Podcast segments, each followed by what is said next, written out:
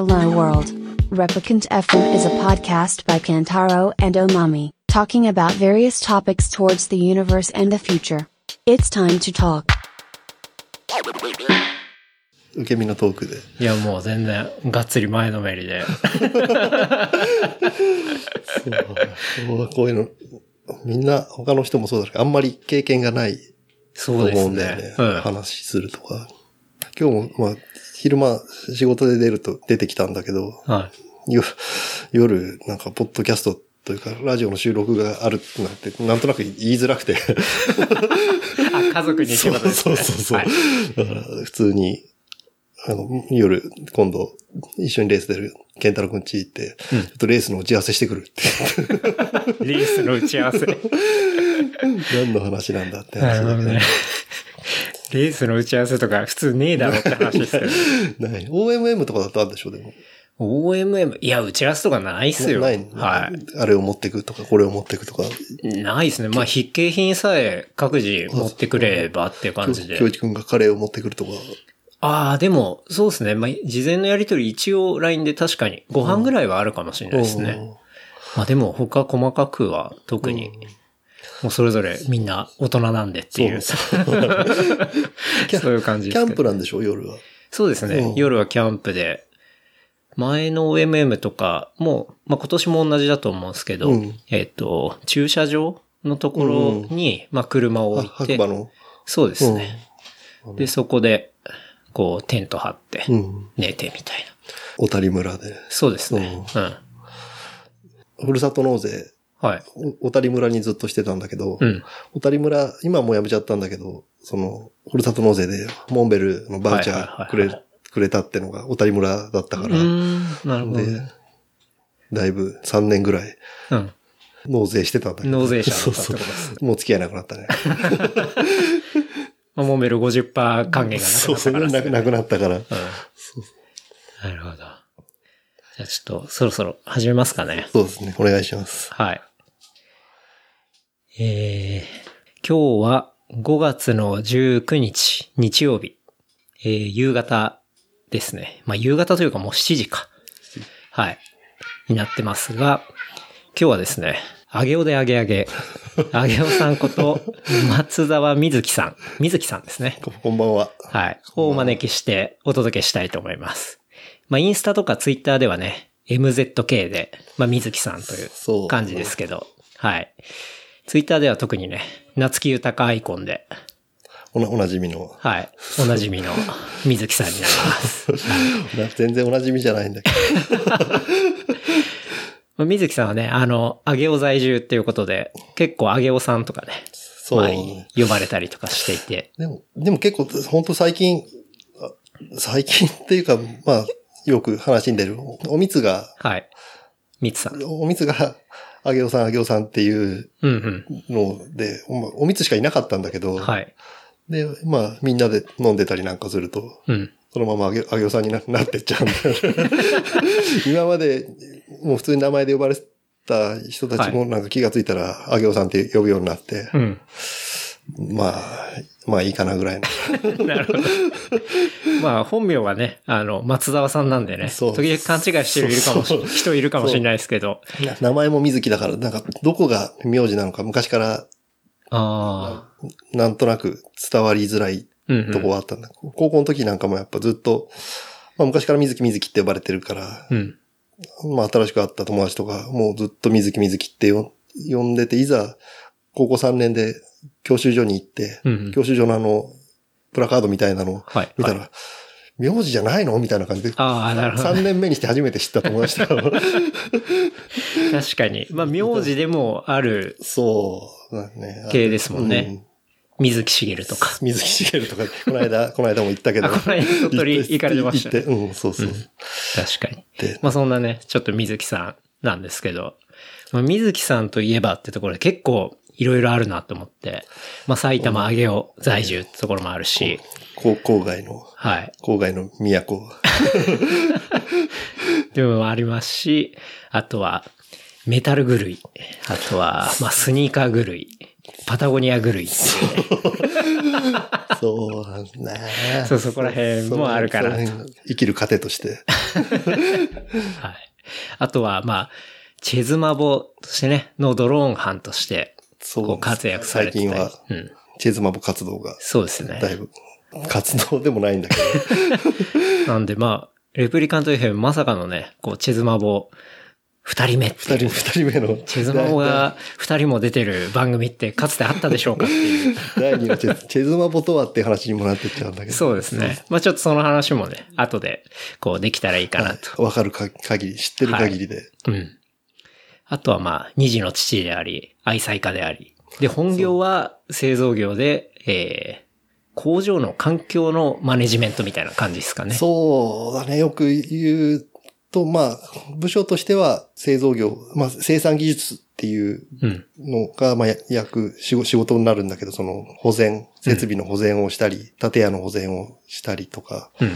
あとまあその、新規で入れる、導入する設備。設備のそのメーカーと打ち合わせをしたり、はいはいこういう仕様にしたいとか、うんうん。これぐらいのスピードで使いたいっていうのを打ち合わせしたりとか。してですよね。うん。で、まあ、いざ入ってきたら、まあ、でかい機械だと10トン、20トンある、はいはい。手押しで、はい。手押しで。手押しで、野菜手押し野ってやつ。菜手押しで、もう本当ピラミッド作るかのように、こう、はいゴロゴロゴロゴロちょっとずつ引っ張って、重機手押しですね。重機手押し、重量跳びみたいなことをもやったなるり、ペンキ塗ったりとか、うんうんいう感じですよね。まあねうん。そういうちょっと結構いろいろトピックスがあるんで、あの、お話できればなと。思います。お願いします。水木さんです。よろしくお願いします。水木です。お願いします。水木さんとは僕結構、まあ、カレー会ですね。そうだね。最近だとカレー会、カレー会で、まあ、何度かお会いしそうそうて。先月、先月、ね先月だっけ？亀戸ではい。やって。そうですね。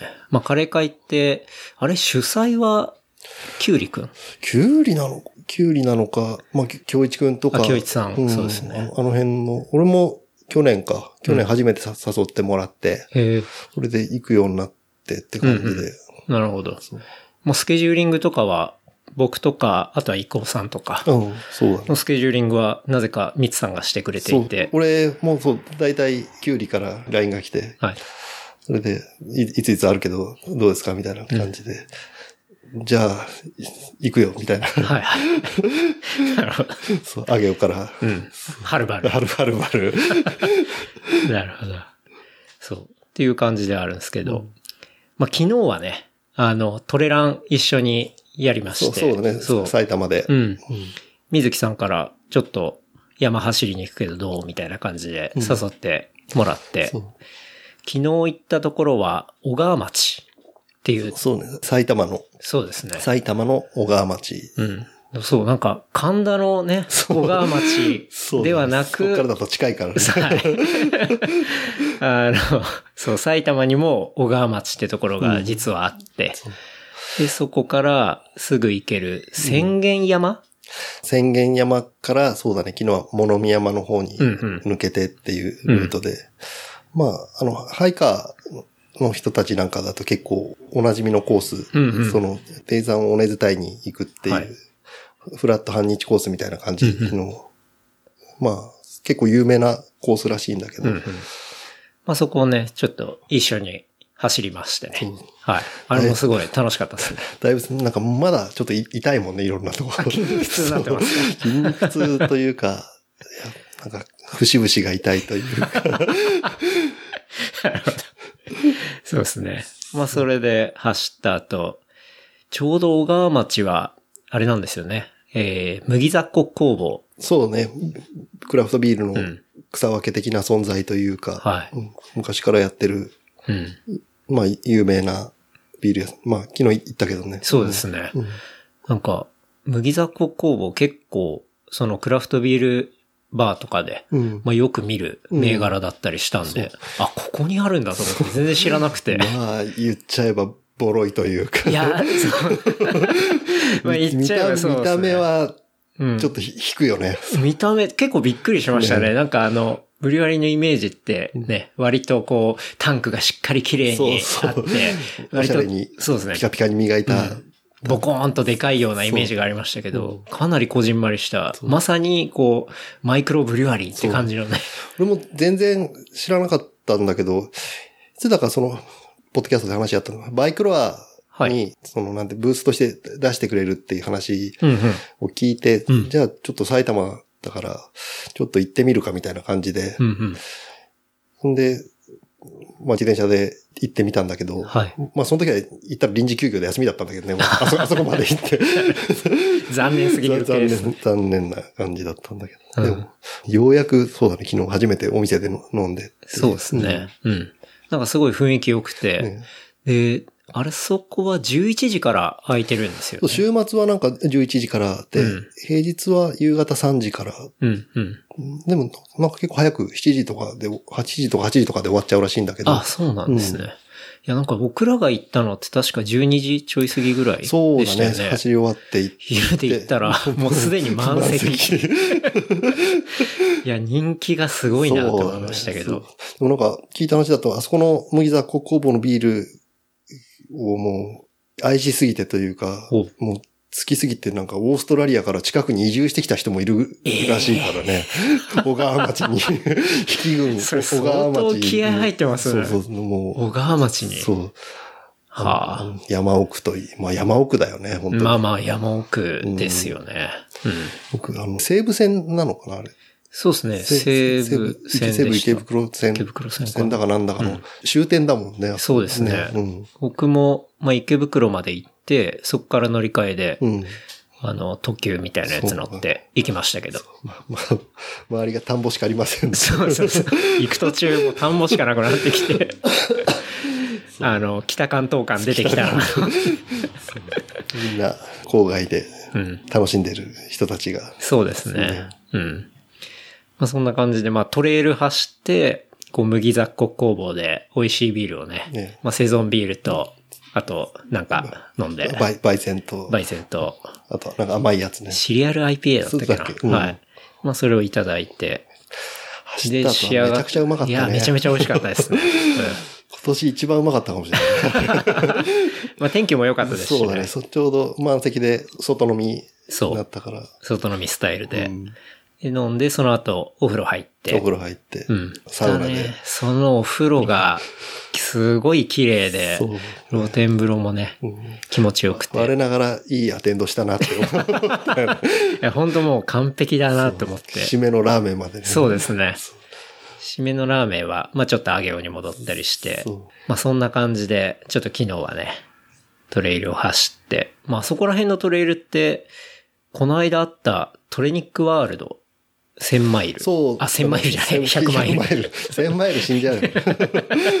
トレニックワールド100マイル、インサイの国。うんあれ、チェルさんが走ったりしてましたよね。そうだね。あの、うん神戸のチェルさん。よく、まあ、俺もそんなにトレイル長くやってるとか、そもそもいっぱい走れるタイプではないんだけど、うん一番やってるのはチェルさんだから、うんよく相談したりとかうんうんは、まあしてるんだけど、そのチェルさんが走りに行って、まあ、奥武蔵、自転車峠とか、うんヒルクライムとかやる人とかはやっぱあの辺も走りまくってるってうん。うん昨日も結構自転車の人見たと思うんだけど。そうですね。かなり自転車の人多いイメージがありましたね。うんで、そのトレニックワールドのコースもちょっと結構近いあたりですよね。そうだね昨日走ったとこっていうのは。地図なんかで見ると、うん本当にちょっと南というか。ですよねうんただ、あれも100マイル、160キロ、あの狭い中で取るって、まあまあ。縦横無尽にはい走る感じで、うん怖いよ、あの。怖い。恐怖を感じます。恐怖感じるよ。それで確かに。今年のやつも乾燥率が16%とねかっていうんで。らしいですね。そうそういうとこもあってね。うん。あそこら辺のエリアってのは奥武蔵。奥武蔵って言うらしいんだよね。俺も自転車乗るようになって、うん。まあピストから入った自転車だったんだけど、うん。でまあ流れでロード買ってとかはいはいはい。っていうので、奥武蔵なんとかラインみたいなのをみんな行くから、じゃあ行ってみるかみたいな感じで、なるほどあの辺、まあ埼玉に住みながら、うんあんまり行かないエリアだから、はいはいはい。川越よりうん。西側っていうのは、ほうほう。それでちょっと調べて行ったりとかはしてて、うんまあ今もあんまり通勤ぐらいしか自転車乗ることなくなったんだけど、うんうん。まあ土地勘もついたから、普通にランで走ってるだけだとあんまり面白くないから、うんうん。まあせっかく埼玉に住んでるから、うん。ちょっと、ちょっと攻めてみるかな、みたいな。そうですね。うん。なるほどね。そう。あげおさん、あげおさんじゃない。まあ、でそういうなるんだ。あの、水木さんは、うんまあ、埼玉県上尾に、もう生まれも育ちもっていうことそうだね、もう。親、親というか、そうだね、もうずっと生まれた時から上尾で、うん。まあ一回、そう、20代の前半ぐらいから、まあ4、5年、はい。まあ、ほにゃほにゃあって、3年ぐらい、うん。まあ埼玉なんで熊谷に住んでた時があって、はあはあうんあの、こう、毎回真夏で最高気温の。記録をマークするとこですよね。暑さを売りにしてるりに町、はい。熊谷に熊谷。住んでたんだけど、ほんでまあ、まあ、紆余曲折あって、うん。また、上尾に帰ってきてはいって感じで、それが15年ぐらい前か、上尾に戻ってきたのが。うんうんでも、喫水の埼玉人というか。そうだね。郊外生まれ、ヘビメタ育ちだよね。揚げ揚げのやつは大体友達。そうそうそう。揚げをだけにっていう。上尾だけに。うんみんな、みんな上げ上げだからね。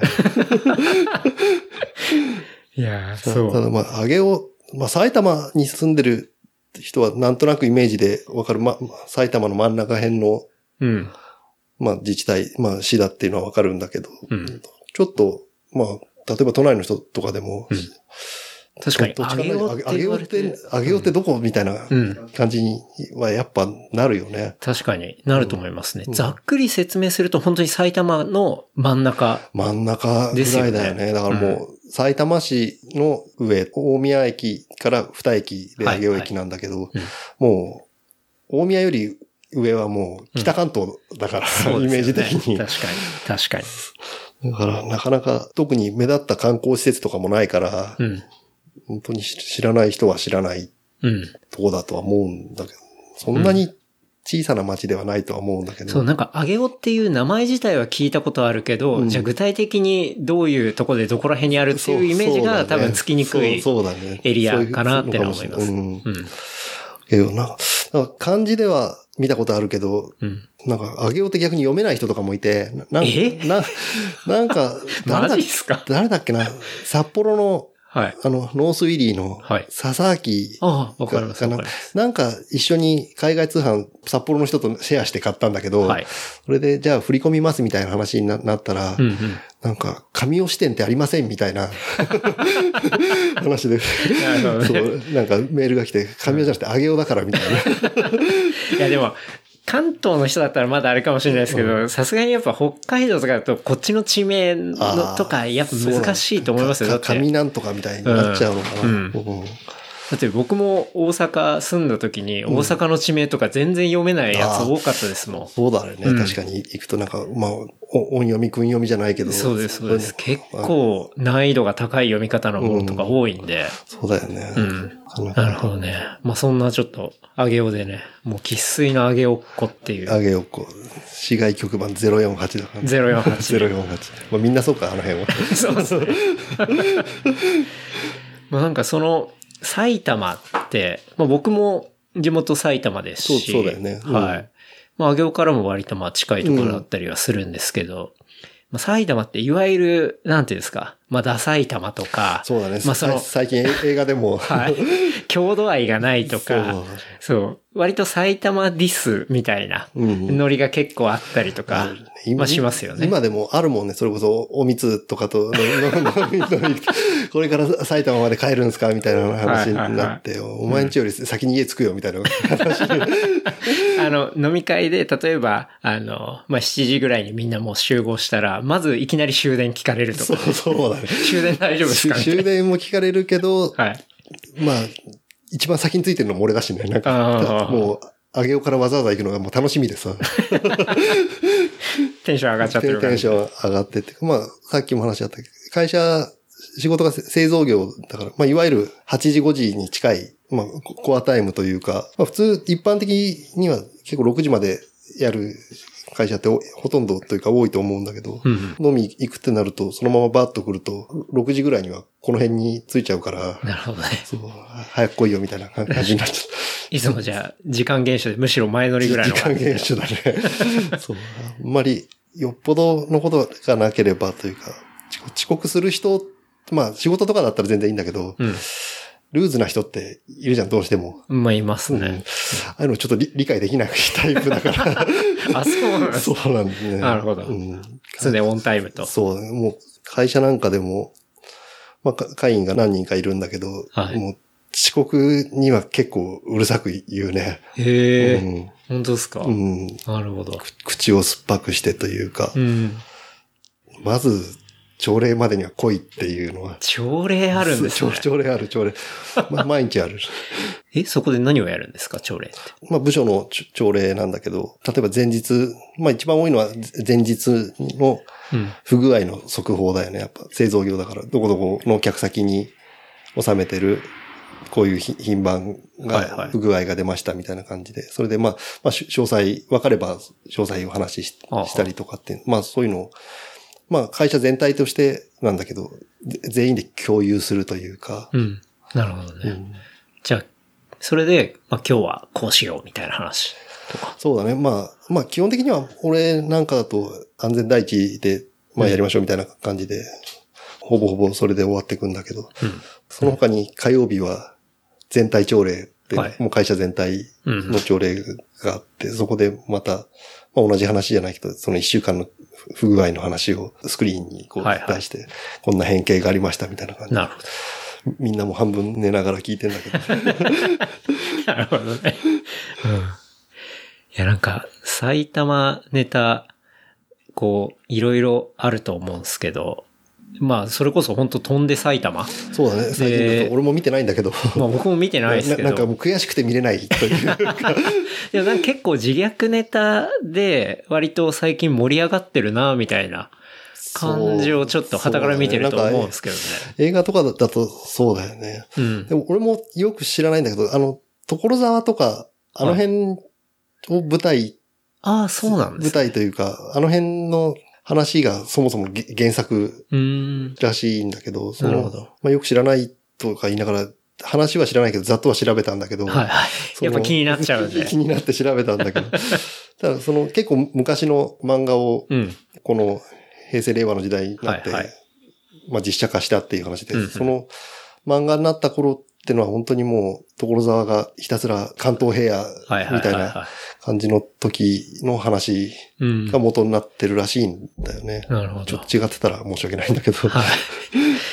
まあそう。だ結構なんか、ちょっとニュースで見たのは、そういう映画とか、まあ公開されたりしたっていうこととか、まあ結構開発も当然ガンガン進んでるってことで、ねうん割と住みたい街ランキングが結構上位に上がってきてるみたいな。んか、大宮とか浦和とか、はい。川口とかもそうなのか、うんうんなんかすごい人気があるらしいっていうのは聞ねく。けど、ううんん。なんかちょっと埼玉のイメージも変わってきてんのかなみたいな。いいとこだと思うんだけどね。ね。なんかそんな感じを思いましたけど。そうだね。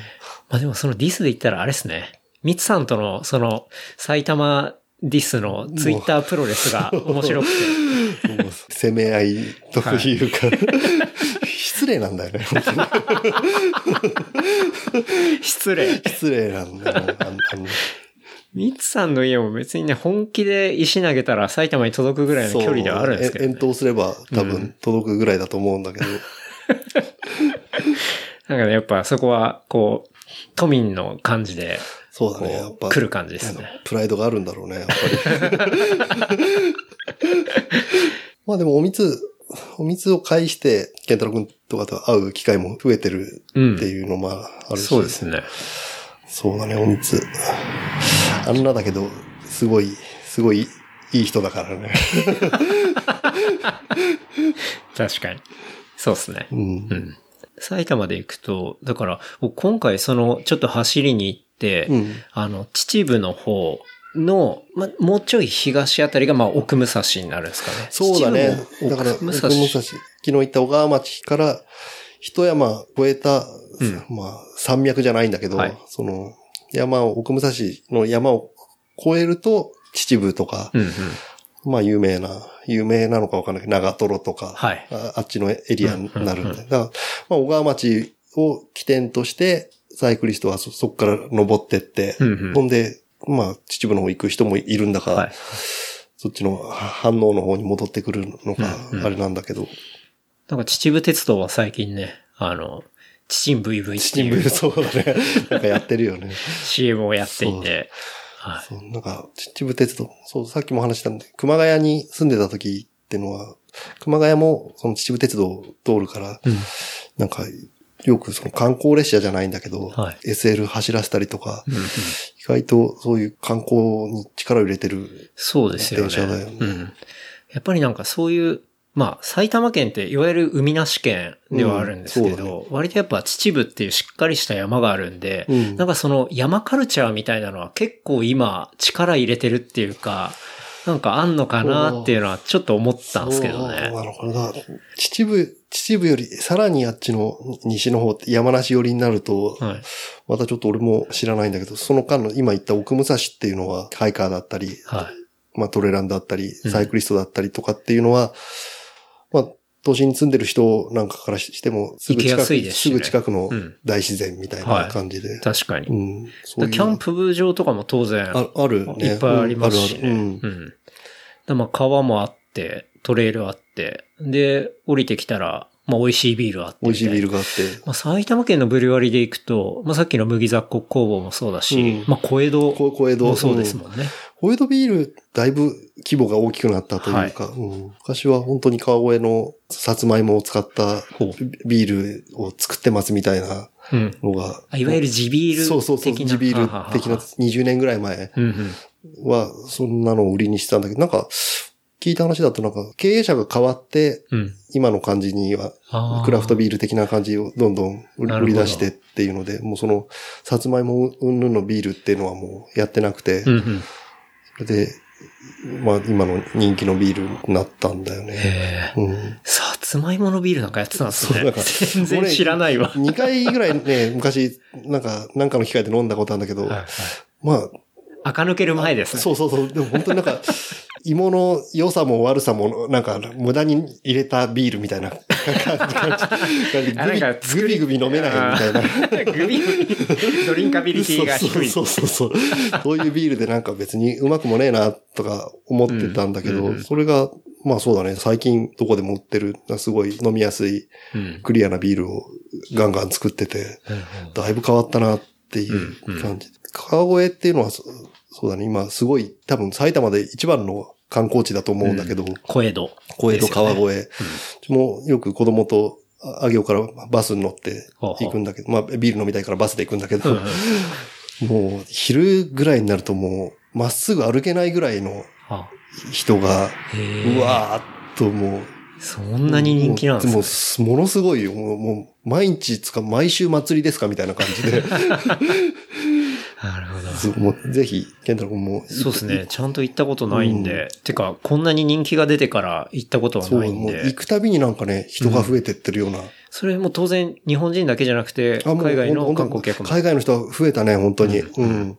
すごい浴衣じゃないけど、はいそういうのコスプレじゃないけど、そういうの。まあ、貸し衣装とかそうそう貸し浴衣ありますから。ってうん写写真撮って、うんなんかい芋のお菓子食って、ええそうなんていうの、自撮り棒みたいなので、ず ずっと、なんか、自撮り棒ってまだ持ってる人いるんですいや、ね。ななんか、でも、この間、そう、鳥取行った時とか、ゴールデンウィークに鳥取旅行行ったんだけど、行くと、海外の人とか結構持って歩いてるよね。なんだなんか、喋りながら、YouTube に上げる YouTuber じゃないですか YouTuber なんだか、やってる人いるいるよね。なるほどね。うん。だ結構、なんだろうな。一見すると埼玉って、なんか、なんて言うんだろうな。一昔前、10年ぐらい前のイメージだと、なんかあんま行けてなくてみたいな、なんかそんなイメージあるかもしれないですけど、結構僕ちょっと変わってきてる感を、まあさっきも言いましたけど、感じてはいるんですよね。ずっと上げをつか、まあ埼玉だから、うん。まあ逆にわわかりづらいああ、のかも。しれない。あれで、しかも、ムーミンパークもできましたし、ね。そうそうだねムーミンバレーパークか。そうそうそうそう。できたね。メッツァビレッジか。メッツァビレッジ。うんはあそう。俺、昨日、昨日は小川町走ったんだけど、もう一個知ってる反応のコースは、ちょうど折り返しというか、ちょうど半分のじところがメッツァビレッジで一回うんうん行き止まりになって、ほうほう。からちょっと迂回して残りをか走ってくるみたいな感じ。昔、できる前はもうぐるっと回れたんだけど、んなんかいきなり巨大施設ができちゃったから、通行止めになっちゃって。うん。なんかあのムーミンバレーパークは、こう、本国のフィンランド以外だとか、こう、初めてのムーミンテーマパークらしいですねこ。の前にもなんか反応には、その、あけぼのなんとかの森みたいな感じのそのムーミンをテーマにした公演がうんうん。3年ぐらい前にはあったんだけど、はい。それがちょっと移転して。この埼玉の宮沢湖っていうはい。湖の湖畔に大きくなってできたのが今のメッツァビレッジ。まあ、西武鉄道が。なんかやってるらしいんだけどね。うん。なんか、割と埼玉、まあ、でかいですけど、結構東側っていうよりは、割と真ん中から西側うんが、なんか盛り上がってる感あるなっていうのはあの辺を思いますね。県央って、県央、県の中央っていうか、県央エリアみたいな感じで、なんか、やってるよね。やってるというか、うん。そういう、私鉄がやっぱ多いところだから、うん多分、鉄道をも元になんかやってんだと思うんだけど。なんか、そう。だから、キャンプとかもね、案外、ちょっと埼玉県ええみたいなことを思ってる人いたらね、一回行ってみたら、なんかすごいいいんじゃないかなと思いますけど、調べると、うんぜひ埼玉へ。そうですよね。上尾にもキャンプ場ありますんで。おー あるんです。あるある。じゃあ、ミツさん誘って、そうだね。一、人キャンプやってもらわないと。うんソロキャンプか。雨が降るやつです、ね。雨雨が降るやつ。豪雨中継をうん。ツイッターで上げてもらわないと。やってもらわないとですね。うん。埼玉の話はまあ、そんな感じですかね。そうね。まあ、何もないっちゃ何もないんだけど、うん。何もないなりに、もう、俺もそうというか、まあ、実家も埼玉、はい。自宅も埼玉、うん職場もさ埼玉、まあ、はいもっと言うと、あげよう、あげよう、あげようで、死ぬまで、うん。あげようから出なくても、生活は成り立つぐらいのはい。郷土愛じゃないけど、うんうん。ちょっとうまく話せねえな。あ、でもやっぱ、確かに生まれの育ちもだと結構郷土愛はある感じなんですね。そうだね。特に不便を感じたこともないし、うん。しまあそういうもんだと思ってるから、うん。うん。まあ、今、何でもインターネットで買えるし、うん確かに。もうそんなに時差もなく、っていう感じですもんね。でも、さっきここ来る前、その、アップルストアはい行ったら、行かれてましたね。はい。その、なんか、なんつったらいいのかな、その、銀座がうんぬんじゃないんだけど、やっぱりさ埼玉にはない高揚感みたいなのは、たまに行くと あるよね。その、いや、だって今日何買いましたって話ですもんね。そうだねだって。まず、アップルストアに行って、アップルウォッチを。アップルウォッチ買買われたんですね買って、ちょっと見に行くつもりだったんだけど、うん。なんかもう、あれよあれよとはい。試着してるうちにうん。買ってたね。高揚感で。高揚感で。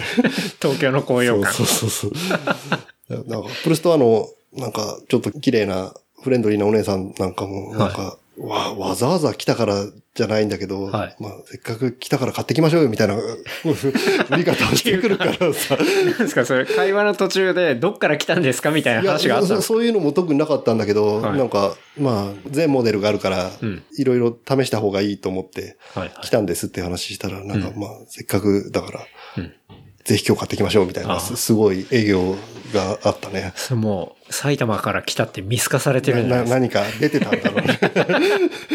埼玉オーラが。埼玉なまりがあったのかもしれない。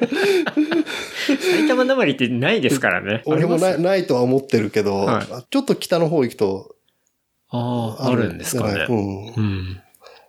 なんなんかあるよね。その熊谷住んでた時とかも、やっぱイントネーションがちょっと違うとか。うんまあよく言うんだとあの、そうなんとか、あなんかそうなんてそう語尾にんがあ。つくやつ。ああはいああはいいうはのか、まあ、熊谷と、まあ、まあ、群馬の方とか、い。うん秩父の方の人とかは、結構使うんですね。うん、ガンガン、それで、うん、押してくるよね。なるほど。えで、一応、アップルストアでは、まあ、アップルウォッチアプローチ44ミリ。44ミリ買ってでかい方ですね。でかい方を買って、今、こうん。こに。手に入れあて、手に入れて。もうホクホクな感じですホ。クホクだね、これ。もう、ほんでこれ、もう収録しながらも開けて、もうすぐペアリングしたいもん。ちなみに、アップルウォッチを買った理由としては何なんですか？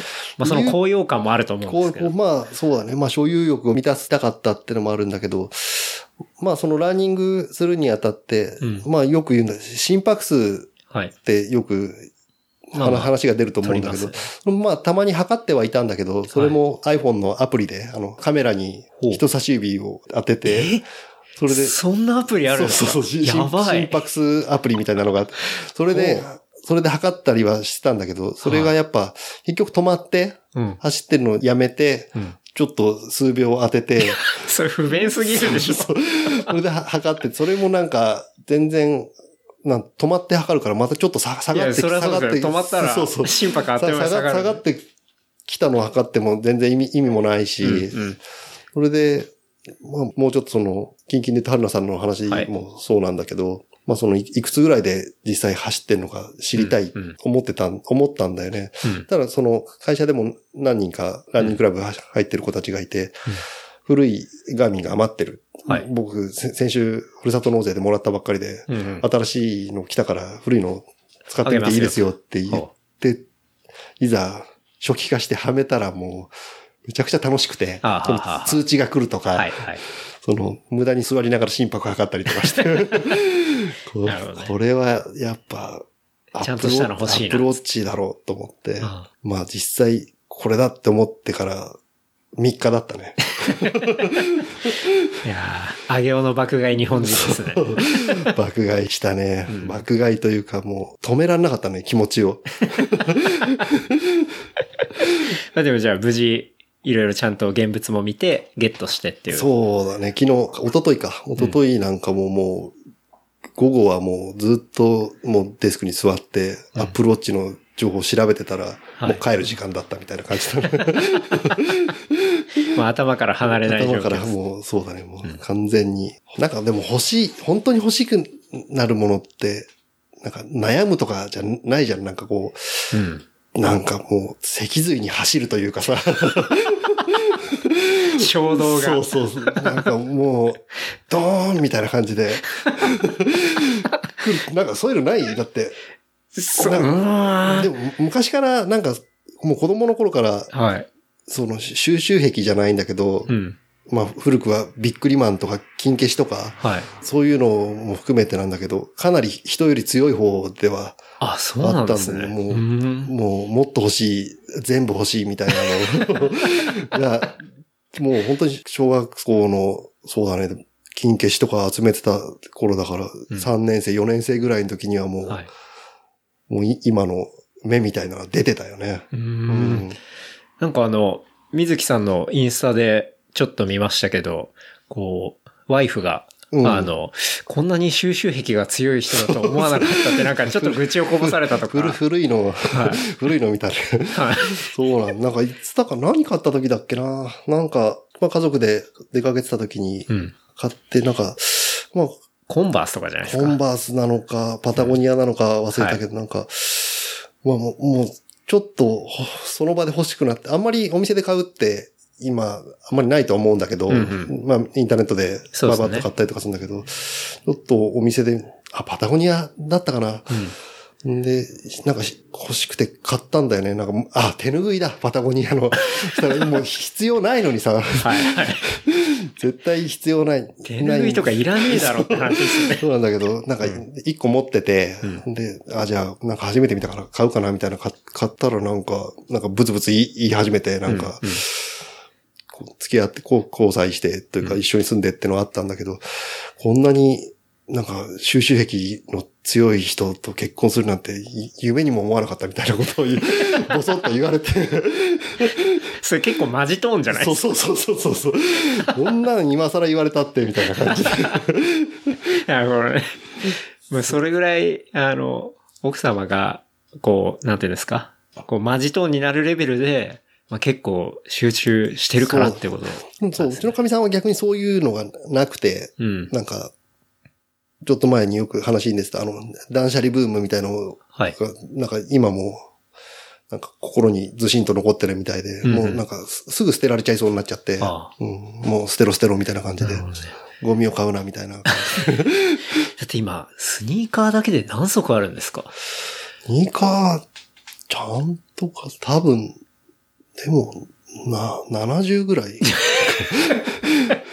いや、なんか一回、前、それもインスタだったと思うんですけど、まあ、シューズラックというか、まあ、靴箱そうだね、うん。の写真上げてるの見て、あ、これは相当だぞと思った記憶があるんですよね。家には50足ぐらいあって、まあ、ちょうどその10年前に家を建てるときにはい。手元に50足靴があるから、うんうん50足入る収納スペースが最低でも必要だと思って、うん。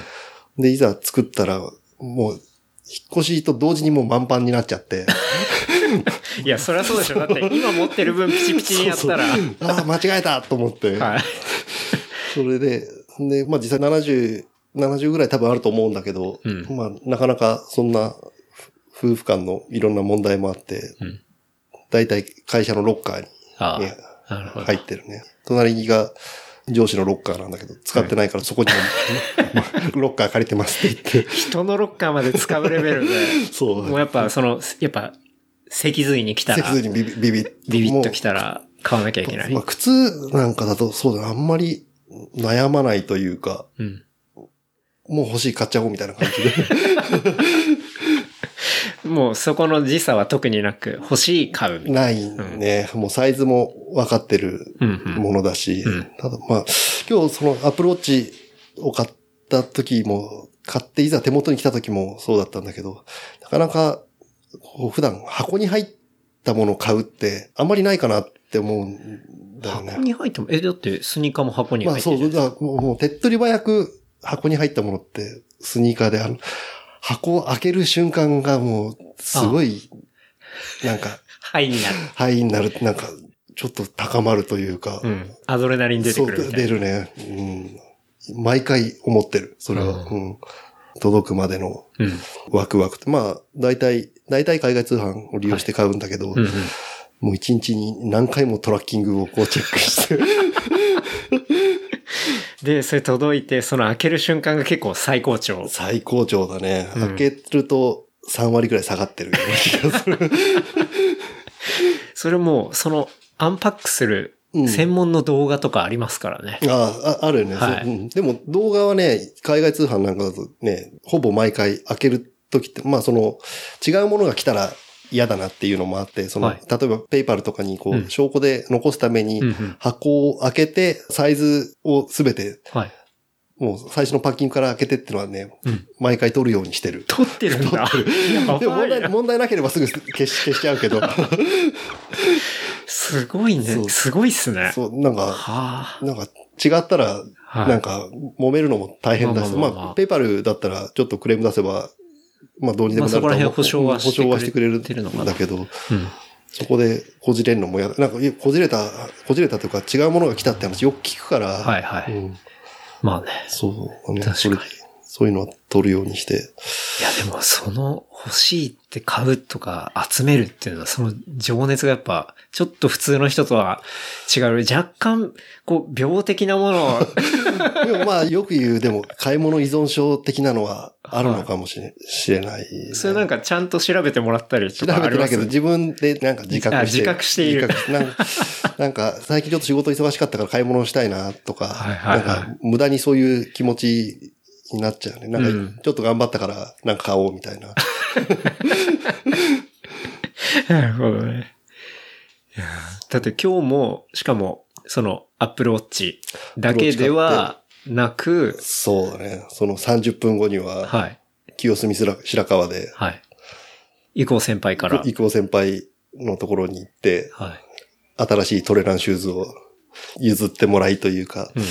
まあ、海外通販して伊藤さんが多分サイズ合わなかったやつそう、ですかね。なんか、サイトの表記がなんかちょっと難しかったみたいで、うんうん。で、まあ、いつものサイズを使ったらなんか、ちょっと違うのが来たっていう話で。うんうんなるほどんで、まあ、話を聞いたら、俺のサイズだったし、うん。まあ、ちょうどそろそろ新しくしたいなって思ってたから、脊髄にまた。脊髄にビビッときて、背筋が伸びる感じだよ。はい。背筋が伸びる感じ。そう。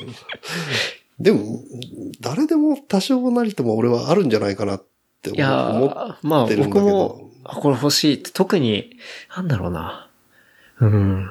アートとか、うん。あの、そういう特に一点物のものとか、結構数が限られてるものとかは、やっぱり、あ、欲しいなっても思ったら、もう大体買っちゃうってのはあるかもしれないですね。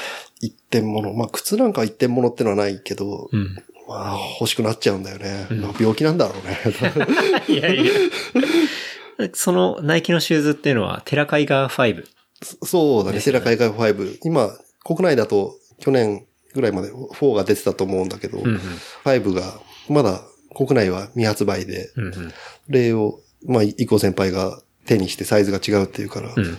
ですよね。そう。僕もさっき見させてもらいましたけど、カラーはブラックで、ね、うん、あの、かっこいいっすね。もう、ナイキって感じの、ナイキっていう感じの。みんなが知ってるナイキだよね。なんかあの、こう、ソールのところとか、あの、ヴェイパーフライみたいな感じで、ちょっと、ちょっとエッジが立ってるというか。そうですね。エッジが立ってて、で、こう、内側には、あの、なんていうんですかね、うんちょっと、メメッセージ的な。ゴニョゴニョ書いてあって、なかなかディティールまでかっこよくて。なんか一応国内でも7月ぐらい？うん、って聞いてるんだけど、うん。ナイキジャパンでもややるらしいんだけど、まあ、一日も早く手にしたいっていうのは、誰もが思うところだと思うんだけど。確かにそういうの待つの嫌ですもんね。うん、うんそうだね。確かに。まあそれをゲットしたっていうことで、もうね、こう、東京に来てもう相当買い物範囲になってる。そうだ、もう本当にもう、ちょっと旅行行ってきたんですかぐらいのバッグの大きさになっちゃってるから、ね、その他に、まあ今日仕事だったからその仕事用の靴が入ってたりとか、はいはいちょっとこう来るだけで今靴3足持ってるわけ。いや、すごい。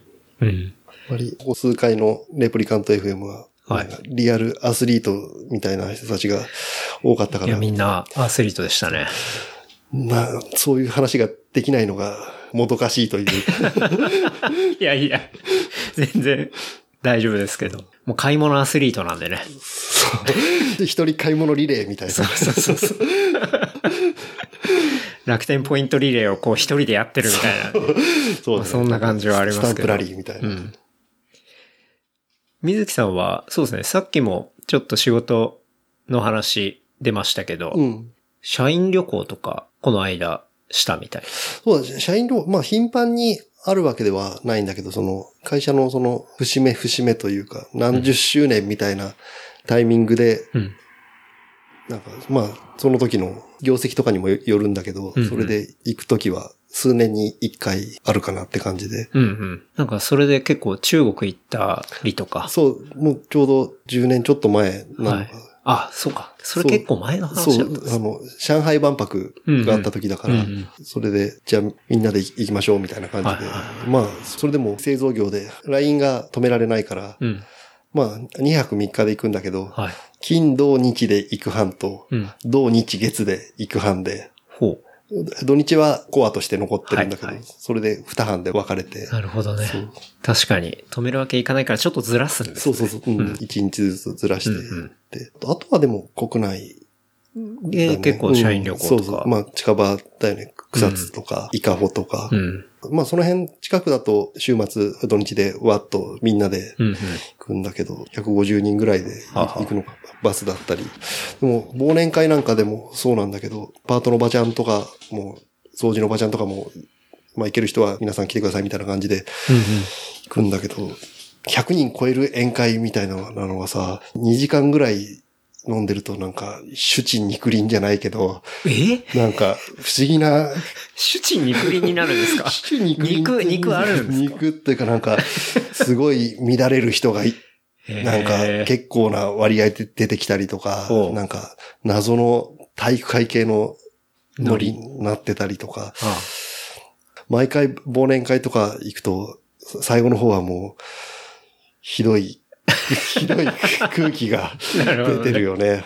ちょっともう言えないレベルの。言えない感じとかある。なんか俺も会社入ったばっかりの頃とかなんか、すごいなんか、パートのおばちゃんの、とかしてたもん、なんか、みたいになってて。それもう完全アウトなやつじゃないですか。そうだよね、本当に。アウトすぎるでしょ。それそれが、その、もう13年、4年経って、今、若い子たちに俺が、みたいに言ってるわけだからね。どうしよう言ってるんだ。どうしようもないよね。どうしようもないっすね、それ。それダメなやつだ。だって、もう絶対訴えられる系のやつじゃないですか。まあ、その、その辺のふ雰囲気がわわかる、分かってないのかな。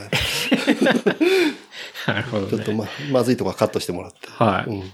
じゃあまあ結構いろんなラフなこともありつつ。そうだね。でも、でも僕、社員旅行がある会社に行ったことがないんで、あ、そんな人数で、こうね、動くっていうのはなかなかイメージでまあ、きないですまあ、けど、100人、100人超えてってのはないよね。なんかすごいなって思いますけど。でもそう、結構、俺初めて海外旅行行ったのも社員旅行。昔の会社の社員旅行、はいはいはいもうもう二十歳ぐらいの時か、うんうん。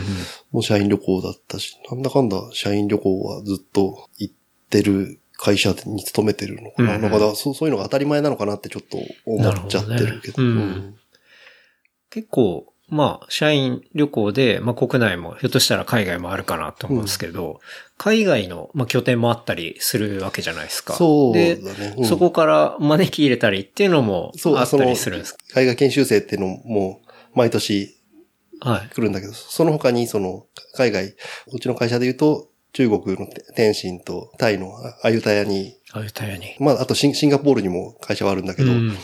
ここに海外の拠点があって、そこからその技術をま学びに来るというか、まあはい2週間とか3週間とか、うんうん。まあ毎年入れ替わりで来たりはするよね。もう全く言葉の通じない人たちが よく来たなみたいな感じ。結構、こう、中国の方から水木さんは熱い信頼を受けてるっていう。熱い信頼っていうか、そう、なんか、そうだね。業務的なことを俺の部署で教えるってことはないんだけど、うんその、同じ課内で設計だったりとか、はいはいそういう、だまあ、あと金型を作ってたりとか、そういう部署もあるから、うんうんじゃあみんなで懇親会を、はい。懇親会。懇親会行きましょうみたいなうんうんうん感じで、中国のちょっと奥の方の人とかは、生魚食べたことがない人とか結構多いから、じゃあ、うんじゃあそういう、なんか鮮魚系のうん居酒屋うん。行こうみたいな感じで、まあ行くんだけど、まあ毎回行ってるわけではないんだけど、まあそういうの行って、まあわーっと話してると、なんか日本の松田さんっていう人にうん。声かけると、なんかいろんなとこ連れてってくれるぞみたいな、あ、それちょっとナイトライフ的な、ナイトライフ的な、そうだね、ゆ夜の揚げを、あげを、あげあげナイトが。揚げ揚げないと、うんだね、そういうの行って、まあ、居酒屋行って、まあ本当に若い子たちの行くナイトコースだよね。うんうん。もう、まあ、言ってしまえば、居酒屋行って、はい。全然言葉も通じないのに、うん。金出してやるから、キャバクラ行ってこいみたいな感じで、はあまあ、何人かの若い子たちと行って、すごい、なんか、目がハートになって出てくるから、じゃあ、じゃあ、じゃあ、この暗い階段行くともっと楽しいことあるから、行ってこ暗い、い階段？行ってこいみたいな、隣の日高屋で待ってっからみたいな感じで。なるほど。それは結構やっぱり彼らもすごい喜ぶっていうか、なかなか自分とこでは周りあんまないんですかね。どうだ、いわゆる、夜遊び的な。夜遊びというか、まあ、俺もその天津、中国には出張で行ったことはないんだけど、うん。まあ、それなりのい、いわゆる、チャイエスと言われる 的なものはやっぱりあるらしいんだけど、はあはあそういったものはやっぱ現地の人はあんまり行かないから。それよりももっといい思いさせてやるよみたいななるほどね。感じで、まあ、そこはやっぱそう、まあ水木さんのアテンドが。そう、おお座敷って、来 いみたいな感じで。3回また出た。ってこいみたいな感はあはあなるほどじで。本当にでも、絶対言葉も通じてないし、あれなんだけど、やっぱいう、バンコク共通なんだろうね、そういうせ性的なビジネスっていうのは。まあ、でしょうね。うんうん。うん。で、結構その体験をした、こう、その社員が帰って、すごかったぞみたいなことをそうそうそう言うわけですよね。すごすごかったぞって言って、じゃあ俺たちも頑張って日本に行きたいみたいな感じになるらしいよね。なんかうんそのモチベーションを高めるためにも、いろんなアトラクション的なのは楽しませてあげてるんだけど、うん。さすがにもう一緒についていくとかはなくなったけど、うん。まあ戻ってきた感想を聞くのが楽しみで。うんうん。なるほどね。でもちょっとなんか会社からも若干目をつけられたって話をそうそう、なんか変なとこ連れてくなみたいな話で。何しにに日本に来てるのか分かんなくなるみたいな話で、し社長に怒られちゃった。禁止されたんですきね。禁止され、禁止されたら、でも、やっぱ、まあ、俺じゃなくても他の人たちが連れてってくれるから、はいはい。うん、目は巻いたっていうことね、ですね。ね、根は巻いて。まあみんなそれで頑張って働いてくれれば、まあグループ全体の業績が良くなって、うん。うん。会社としては OK 会社会社会社としても OK だし、俺の給料も上がるだろうし、給料上がれば小遣い増えて、うんまた新しい靴が買えるっていう、また脊髄反射で。脊髄話はいでビンビン来るんだよね。はいなんかあの、職場は、奥さんも同じ職場っていう風な。そう。うん。の？同じ職場で聞きまあ、社社内恋愛で。あそうだったそう、結婚して。まあ、俺が会社入った時はもういて、まあ、まあ、先輩というか、あ、先輩だったんもう、ですか？もうすでに、すでに働いてたね。へで、かみさんも実家が業だから、うんうん。家も近いし、じゃあ今度食事でもみたいな。感じから、まあ、ちょっと、ちょっとやっつけちゃって。いや、つけるって。まあやっつけるというか、ぶっ飛ばすというか。はあで、そまあ、まあそのまま、そのまま十、十数年はい一緒にいる感じだね。ほうほう。うん。あんまり部署は違うから、なんかそんなやりにくさみたいなのはないってことなんまあですね。ないね。本当にもうフロアも違うし、うんまあ、たまに会社ですれ違うぐらいな感じで、まあ、うん特に話すこともなければ、はいは。ないるべく目も合わせないようにはしてるんだけど。なるほど。うん。なんか、職場関係で行くと、この間なんかアシックスの安全靴ああ、そう。買ってましたよね。そうだね。アシックス、なんかもう、ちょうどまあ、ランニングの話も繋がってくるんだけど、はい。まあ、その、今まではずっと違う、いわゆるみんな見たことあるあの、革の安全靴をうんうん。履いてたんだけど、それを、まあちょっと、いい革の安全靴に変えたら全然足に合わなくて、へでも、ん何ヶ月も、何ヶ月履いても足首が痛いままで、これはちょっと良くないなと思って、え。うんうん。まあ今も通ってる整骨院に行ったら、はい。こういう仕事してますって言ったら、それは、安全靴はかなり、その、ソールが硬いものだから、そうっすよね。うんなんか鉄板とか入ってるんですかね。つま、つま、つま先鉄板というかそういった樹脂的なのが入入ってるんだけど、もっとスポーティーな安全靴に変えてみ、みればいいんじゃないですかみたいな話になって、うんただまあ、そういったスニーカー風の安全靴って今、すごいいろんなところで売ってるんだけど。安全靴界のロールスロイスと言われる ほう。アシックスをじゃそうなんあですね。買ってみるかって言って、もう買ったらもう2週間ぐらいでもうあれよあれよという間に、うん。その足首痛が治ってきて、へえ。やっぱり安全靴が悪かったのか、アシックスはやっぱ素晴らしいんだな、みたいな。感じで。アシックスの安全靴ってそう、僕も見たとき、え、出てるんだと思って。結構よく歩く系のそういう人たちは、うん。大体アシックス。の安全靴を買うってことですね。うんうん。なるほどね。え、ちなみにアシックスの安全靴っていくらぐらいするんですか？これはアマゾンで買って、でも7000円ぐらいだったかな。ああ、でもそんなもんでうん買えるんですね。そうちょっといいアシックスでもうん9000円とか。うんうん。まあ定価で1万ちょっとぐらいだと思うんだけど。うんうん。で、そうだね。3サイズ、2モデル、アマゾンで6足買って、え？1足履いてあとは返品みたいな。ああ、まあ、あのい、いろいろと、まあ試して、あの、プライム、プライムのワードローブです、ワードローブ、うん。うんそれで、バーッと送って、うんうん。まあ、なるべくしっくりくる。今回ばかりはもう、もう失敗できないと思って。はいはいはい。で、まあ、今も履いてるけど、うんうん。もし安全靴は履く仕事の人は、もうぜひ試してもらいたい。そうですね。うん確かに。本当にもう軽いし、うん。ただまあ、職種によってやっぱき、もう絶対この靴安全靴じゃないとダメだっていうところもやっぱ。あ、そういう指定もある場合もあるってことですね。大きいところとかは、うんうん。そうだったよね。そのなるほど。なんかその、等級でいくつ以上みたいなのじゃないとダメですとか、ううんん、あると思う。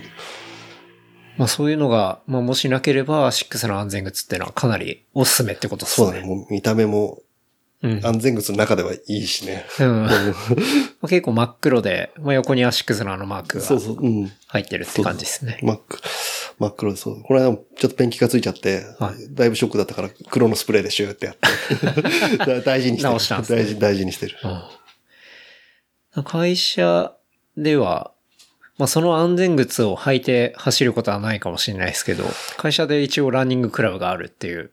そう、そうだね。会社も、その、健康クラブみたいなので、社長主催のはい。ランニングクラブがあるね。俺も幽霊部員としてはい。名前は入ってるんだけど、あ、あんまり積極的には。積極的、積極的というかもう本当にもうパワハラ感がひどくて、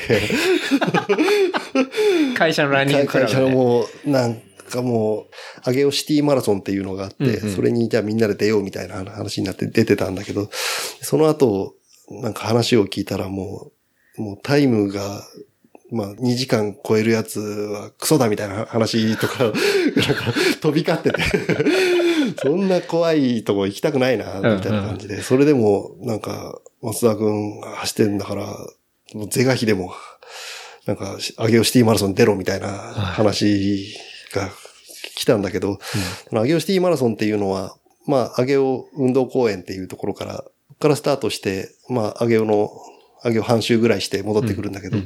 もうほぼ、ほぼ俺の通勤路をそのままトレースしてる感じでその会社工業団地だから、まあ、すべてじゃないんだけど、市の大体外れの方にあるんだけど、うん。会社の裏で折り返してまた戻ってくるみたいな感じで、そんな毎日自転車で通ってるとこ、なんで走らなきゃいけないんだみたいな 気持ちが強くて、ね。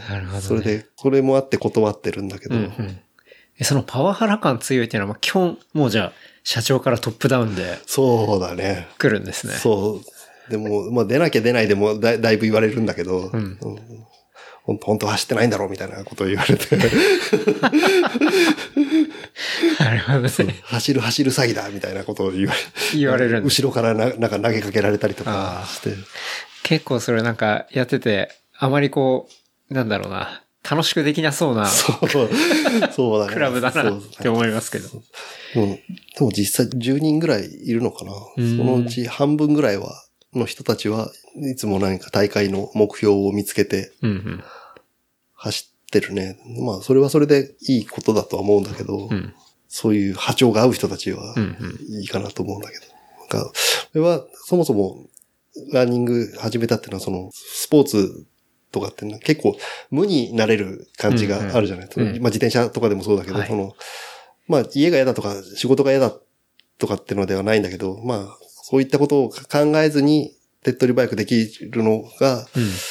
いいなと思って走ってたんだけど、まあそれで会社の人たちと走るのはちょっと違うかなと。確かに、無にはなれないですよね。そうそうそうそう。しかもましてや、なんか、タイムに関してああだこうだ言われて。そうそう言われてって、うんなんか会社員としていいんだか悪いんだかはちょっとわからないけど、ちょっと自分のライフスタイルとは合ってないかなと思って、それで、うんもう強い強い、強い心で断り続けてるんだけど。お食事会とかは行くんだけどね。はあ、はあはあうんなるほど。うん。そういうランニングクラブとはまあ距離を置きながらも、まあでももう勤続かなり長いってことですかね。そうだね。29の時に、今の会社に誘われて、うん。で入って、それで今年俺44になるから、もうほう15年だね、はら来年また5年おきに永年金属の表彰があるから、うんうん。うちの会社なんか純金もらえるのね。5年単位で。5年の人は5グラム、10年の人は10グラム。で、金をもらえるんですね。純金も本当にあの三菱マテリアルの ケースを。面白い。そう、コツコツコツ貯めて、もう昔からのその伝統として、は創業者の頃からの伝統としてある、あるんだけど、まあ、すごい、もらうと嬉しいし、俺なんかもうすぐ売っちゃうんだけど、た貯めてる、貯めてる人もすぐ売っちゃう。ね。もう、もう土曜日もらって日曜日売り、売り行くみたいな感じで。え、5グラムでいくらぐらいになるんですか？5グラムだと、だいたい今、多分、グラム5000円弱ぐらいなんだけど、はあはあまあ、手数料とかもひちょっと引かれるから、うん。だから2万5千円かまあ2万、2 2万万ちょいぐらい。前ぐらいうんうんなのかな。だかええ。らもう5グラムの金ってもう本当にマイクロ SD ぐらいのサイズなのね。小さくてもう。はい。それをなんかちょっとでも手数料が少ないところに持ってこうとか思って、丸の内にその三菱マテリアルのゴールドパークみたいなのがあって、はい。そこに持っていくとなんかもうすごい恥ずかしくてさ、なんか他の人とか、なんか隣のテーブルの人とかなんかインゴットみたいなのとか持ってきてさ、バーって言ってさ、もう札束をがこう飛び交ってるようなとこで、なんか俺なんかもう、なんかお菓子食べながら来たな子供連れて行って、はい。なんか5グラム、俺の時5グラム売り行った時はなんかうん。2万円弱ぐらいだったんだけど、はい。1万9千いくらみたいなの、なんか、はいはい。なんか小、小銭みたいな感じでジャラジャラって渡されて、袋に入れますか？って、封筒に入れますか？って言われて、じゃあ、うん。まあ一応お願いしますって言ったら、こう、100万円入る、あの、餅付きの封筒でなんかすごい恥ずかしくて。それ、わざとやってんじゃないですかね。その人。で、なんかもうこ小銭はいいですって言って、こう、ポケットにジャジャラジャラジャラって突っ込んで、逃げるようにして帰ってきた。それ面白い。そうでもう子子供と、そうだね、その後、丸ビルでちょっと高いハンバーガー食べて、はい。そしたらもう4000円ぐらいなくなっちゃって。まあ、まあ嬉し嬉しい。まあでもまあ、ないよりは全然あれですし、うん嬉しいそ、うあれですね人。神さんなんか堅実だから結構貯めてるけどね、なんか。ううんん。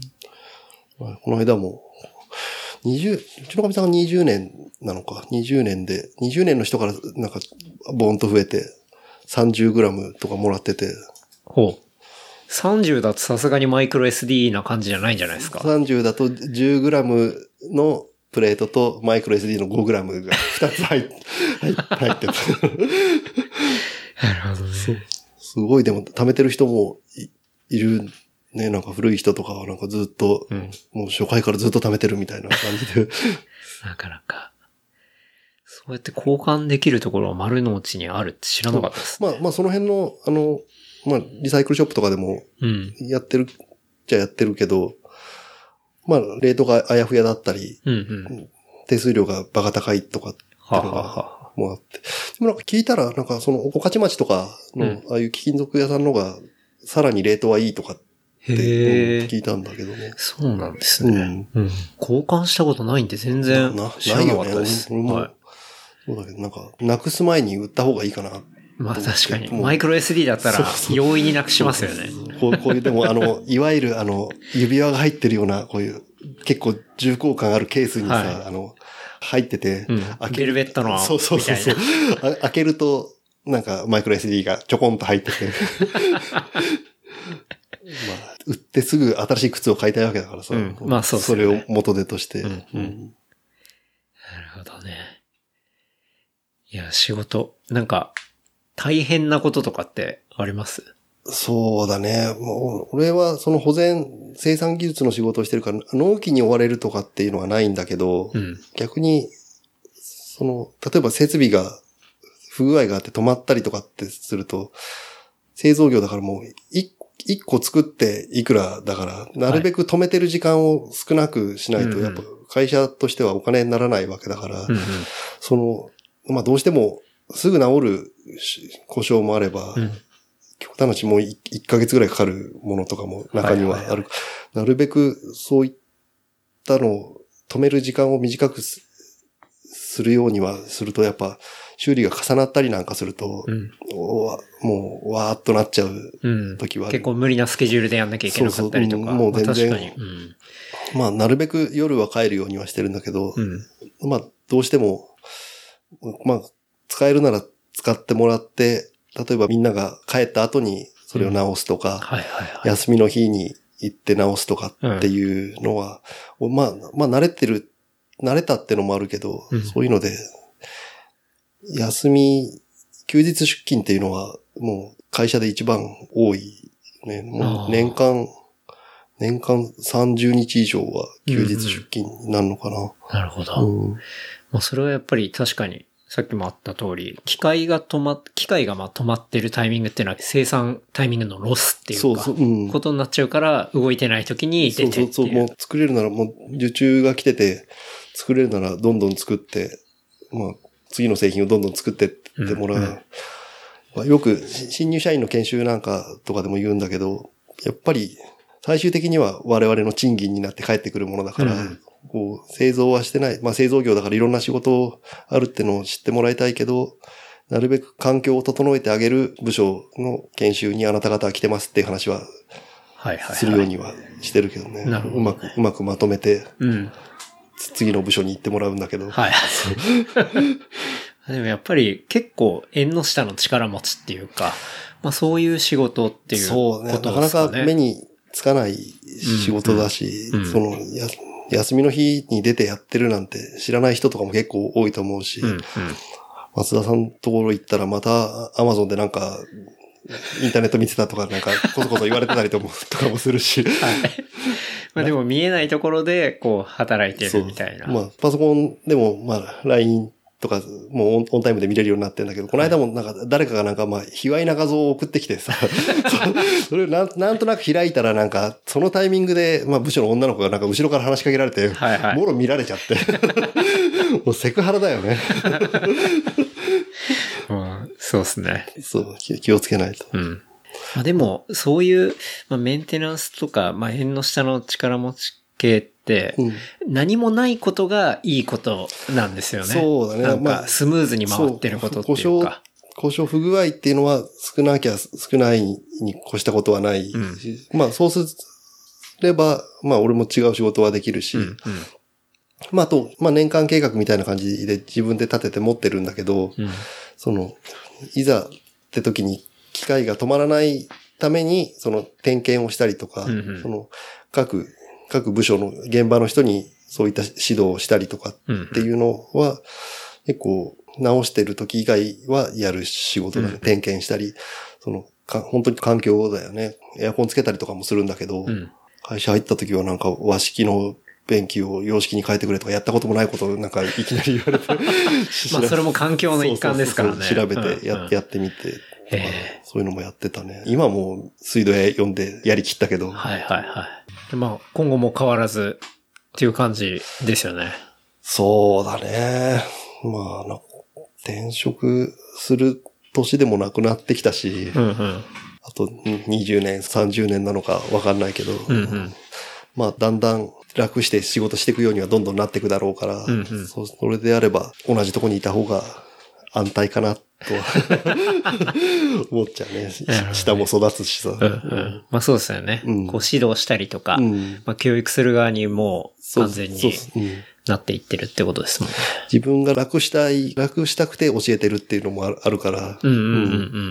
まあ実際、その現場の人がそのまま直せるっていうのが一番ベストだなわけだしその、あと毎日使ってるから、その変化点っていうのも気がつくし、うんうん。そういうのをやっぱ教えるじゃないけど、気づく体制を作ってもらいたいと思って、うん。日々会社で怒鳴りまくってんだけど。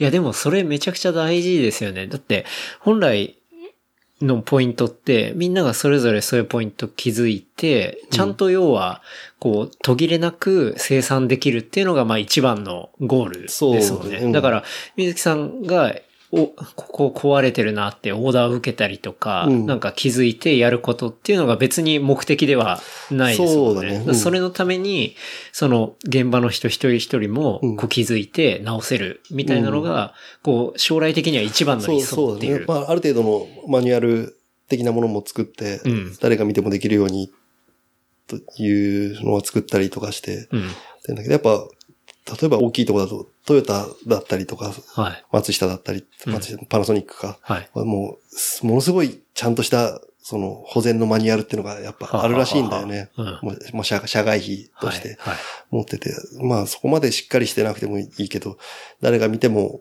すぐできるように。まあ例えば俺が休みの日とかでも、うんうんある程度対応してもらえるようには、うんしてってるんだけどね。なるほどね。いや、確かにそれって別に製造業だけに限らず、なんかすごい他の仕事とかでもまあ大事なことだなって思いますけど、まあなんか、体とかでもそうだよね。もう、うん怪我してからとか、もう病気になってからでは遅いというか。そうですね。うんなるべくその、まあ、この間のゆうくんの話じゃないですけど、うんまあそれみたいな感じだし、しかも特に仕事の場合とかだと、その人に依存してしまってることとかって、うんその人がじゃあ病気になっちゃったりとか、そうそううんいなくなっちゃったりしたら、急に回んなくなるみたいなのって一番良くないし、弱いですか。らね。まあ、いなくなったから企業がなくなるとか、まあ、社社長が死んでも会社は残るわけだから、うんうんでも、混乱はなるべく少なうんくうん。してたいからね。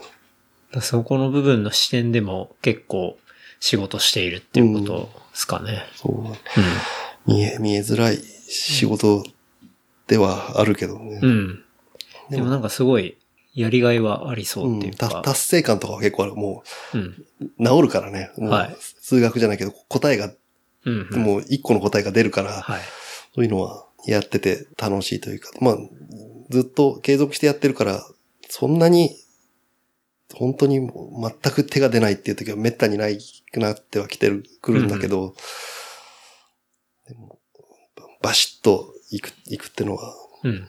綺麗に収まるって、テテトリスじゃないけど、うんうん。すごい気持ちいいよね。うん。なるほどね。まあ、こ給料もらって、こはい子供も育てないといけないわけだからそうですね 確かに。じゃあちょっと仕事の話はね、そんな感じで。まあ、あんまり、あんまり面白い仕事の話ではないんだけど。いやいや。まあ、水木さんはさっき、まあ最初にもね、まあちょっと言いましたけど、まあとにかくメタル、そうだね。大好きメタル。うん。うん仕事も、仕事もヘビーメタルだからね。確かに、重工業ですもんね。そうそう重金属。重金属ヘビーメタルなそうだね。ところなんですけど、まあ、ヘビーメタル、あとはハードロックとかが割とまあ、ジャンルとして好き。そうだね。もうずっと聞いてて、うん。もう、小学生の頃から俺は聞いてて。うち兄貴がいるんだけど、はい。4つ上の兄貴なんだけど、はい。まあ、兄貴が中学生の頃はもう、いわゆる、もう、町の不良で、ほものすごい不良で、はあもう地元じゃナンバーワンみたいな、ものすごい不良で、もう親も夜な、泣き泣き泣き、う。はなんかもうどうしたもんかみたいな感じになって、別にそれで構ってもらわなかったとかそういうんじゃなかったんだけど、あ。はい。家にいるよりも外で近所のおじさんと遊んでたりとか、うんうん近所の人とは過ごす期間が結構長くて、ほんで、実家の近所にファミリーマートが今もなくなっちゃったんだけどあって、はここに行ったらなんか当時働いてた大学生のバイトの人たちが、うんなんか、いてよよく遊んでもらってたんだけど、うんそしたらなんか、水木、これを聞けみたいな感じで。あの、カセットテープのウォークマンだよね。はいあれでこう、耳に入れて聞いたのが、まあ、メタリカだったんだけど、はあはあそれが、それが5年生の時かな。そそれも、当時でもビビビッと脊髄に来て、はあ、これは。なんなんだこれはみたいな感じでへ、来てもう最初からもうドハマりして、へうん、もう今もずっと聞いてる。感じだね。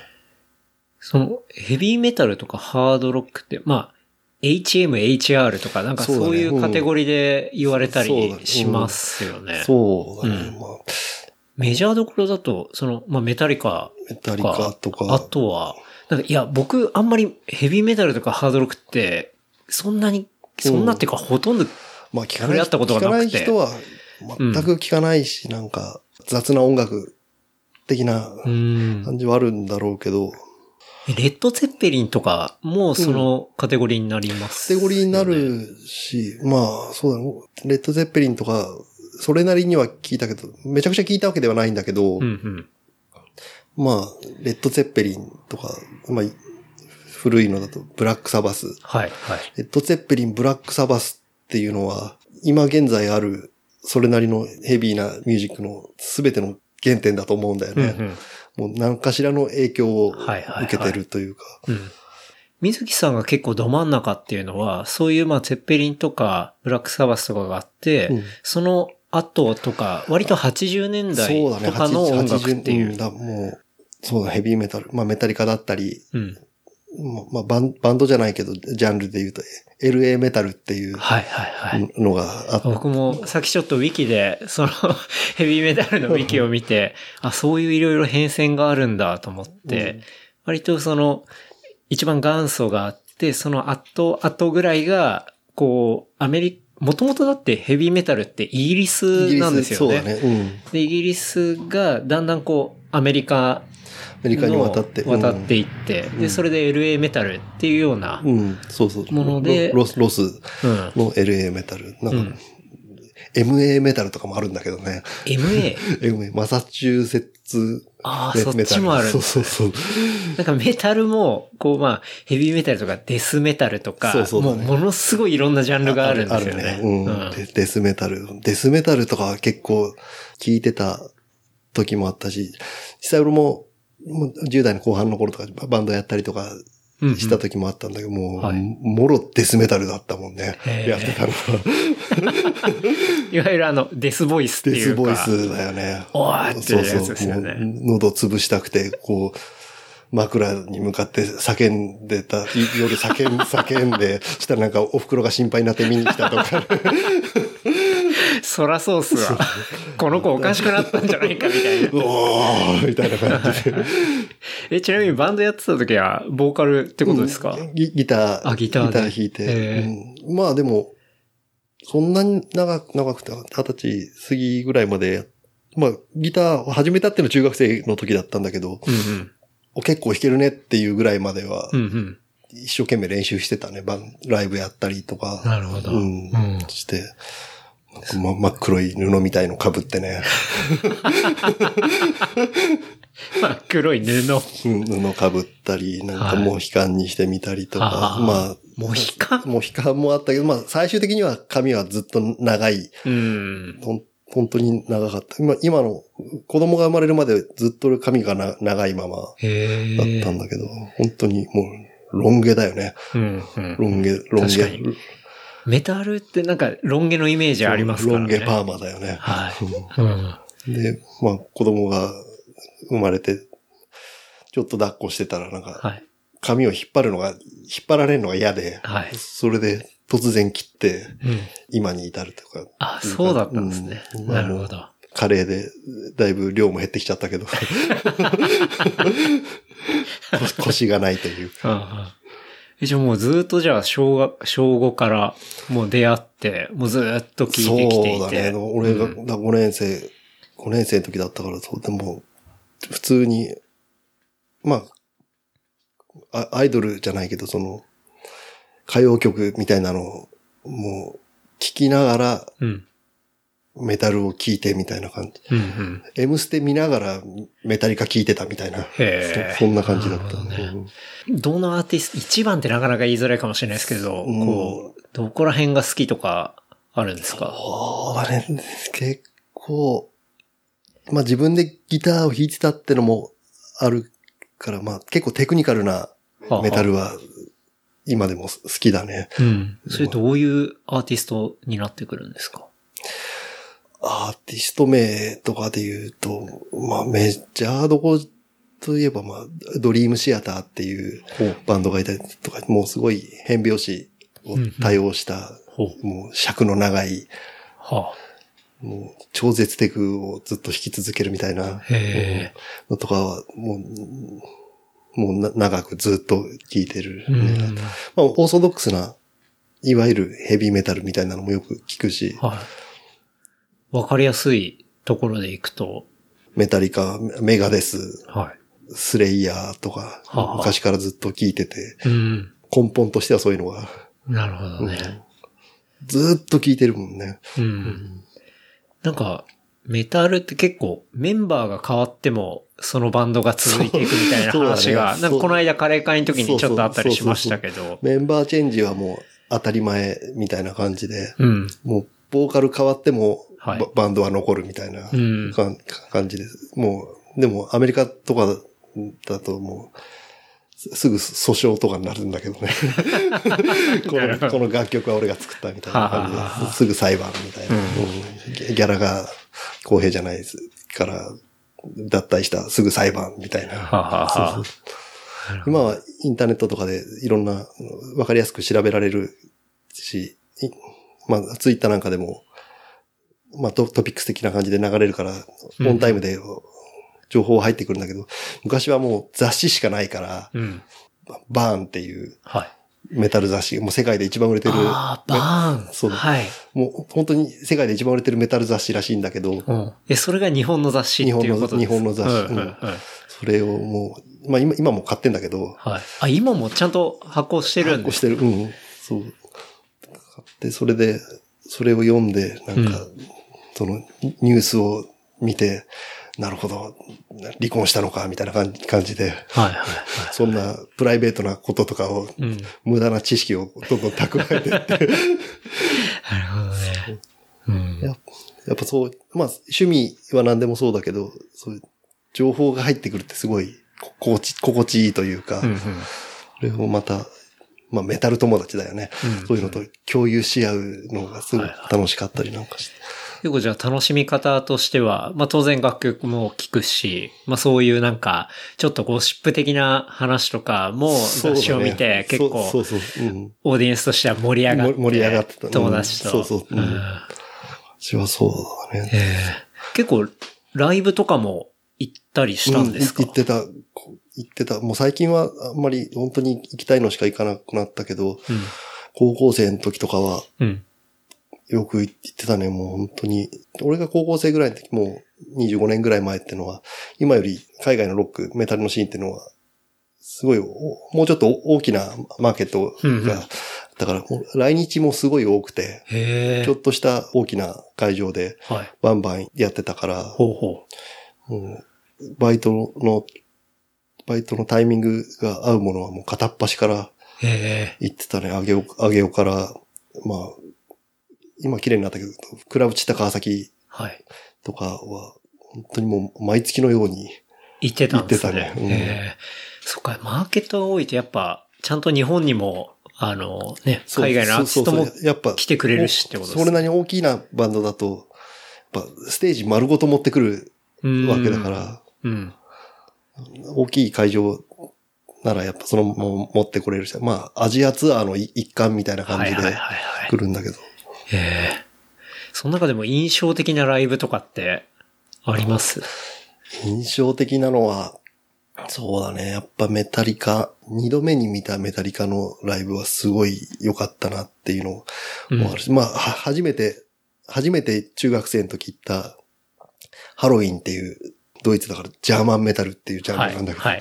もう超大御所だよね。はいはいはいまあそれこそボーカル変わってもうんうんずっと、ずっとハロウィンのまま、し初期の頃に行ったのはすごい印象的だし、まあ、あんまり、まあ変な話じゃないんだけど、離婚歴があるんだけど、うん、うん、うん。もう若い頃に結婚して、俺がね、はい。そう、離離婚して、前の神さんと行ったライブとかで結構すごい良かった。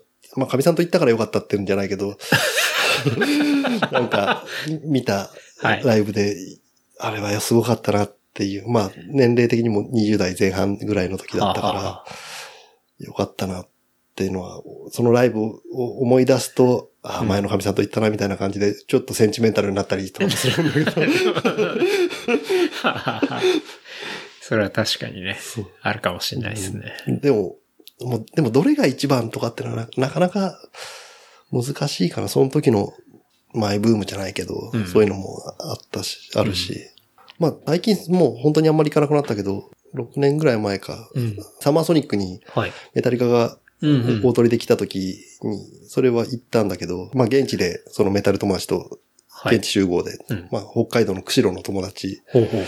と、まあ、せ仙台の友達とか、じゃあみんなで現地で、現地で会おうみたいな感じで行ったら、もう、サマソニ真夏じゃん。そうですね。めちゃくちゃ暑い。もう、それこそ40度ぐらいあって iPhone がなんか暑くて使えなくなる ような日だったんだけども、その釧路から来た友達ってのはもううん人生で30度超えた経験ってのがほとんどないみたいな感あじで、もうひ朝10時半ぐらいにもう熱中症になっちゃって。ー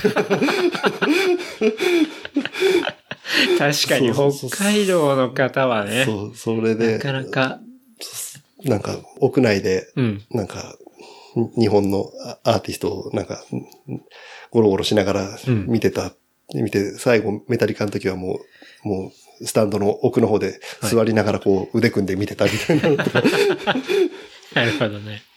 でも、あもう、メタリカとかやっぱすごいビッグな、大きなババンドだからさ、うん。やっぱ何万人も日本でもはい。入るんだけど、もう、それこそ3万人ぐらいがさ、大大って叫ぶわけよ。はい死ね死ねと。はい なんか、なんか客観的に遠くから見るとなんかすごいなと思って。拳を振り上げながらさ。はいはいはい結構、やっぱそうですよね。そういう掛け声で、うんもう、山ほど盛り上がるみたいな。そうだねそういう雰囲気が。うん実際まあ、その大役、歌詞なんか見ると結構政治的ない怒りをぶつけてたりとか、うんうんそういう歌詞が多かったりとかする戦争への怒りとか、はあはあはあまあまあ、やっぱり怒りっていうのは、つ、強い、強く出すジャンルだから、あるんだけど、そういうのを、その、た、楽しんで見れるっていうのは、まあ言葉がわからないっていうのもあるんだけど、うん。日本人、日本のライブの盛り上がり方は、なんか、すごいハッピーハッピーな感じがして、うん。海外の人なんかからすると、不思議な感じらしいよね。あ、そうなんですね。なるほどね。そっか。もっと海外のじゃあ、本場のライブの現場っていうのは結構ピリピリしてるみたいな。ピリ、でも、でもね、もうちょっと、やっぱアメリカなんかだと、日本と違ってさ、もっとヘビーメタルっていうのは、もう大衆音楽的な感じだから、はい。普通に、普通にラジオとかでも、うん。なんか日本で AKB がかかるみたいなうんうん感じで普通にかかかる。かかるんですねだからもっと伝わ、伝わってるからってのもあるんだろうけど、うんだからに日本のオーディエンスはすごくいいみたいなのは、言葉が通じないからなんだろうなって俺は勝手に思ってるんだけど。なるほど。うん。でも、おそうだ、俺がそう5年生から聞いてて、うちの子子供の年ぐらいにはもう聞いて、家で大大とかって言ってたのを今考えるとちょっと嫌だよね。ですとかさ。です大とか言いながらさ、なんか、ま、枕に向かって叫んでるとはいかさ、はい。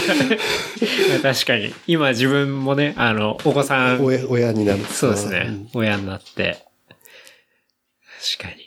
それはあるかもしれないですね。まあ、教育的にいいのか悪いのか的な、そう。ねそういうところはあるかもしれない普段ですけど。、普段車乗ってる時はあんまき、あんま聞かせてもらえなくなってきたからね、最近。あーうんでもこの間ね、あの、この間っていうか昨日か。あの、トレイル行く途中で、車でやっぱ真っ先にかかったのは、一人、まあ一人、一人の時とかはずっと飼ってるし、うん昨日あの後帰って、まあちょちょっと家族で出かける時とかは、まあ普通に TWICE の新曲聴きながら い一緒に歌ってたよ、俺も。はい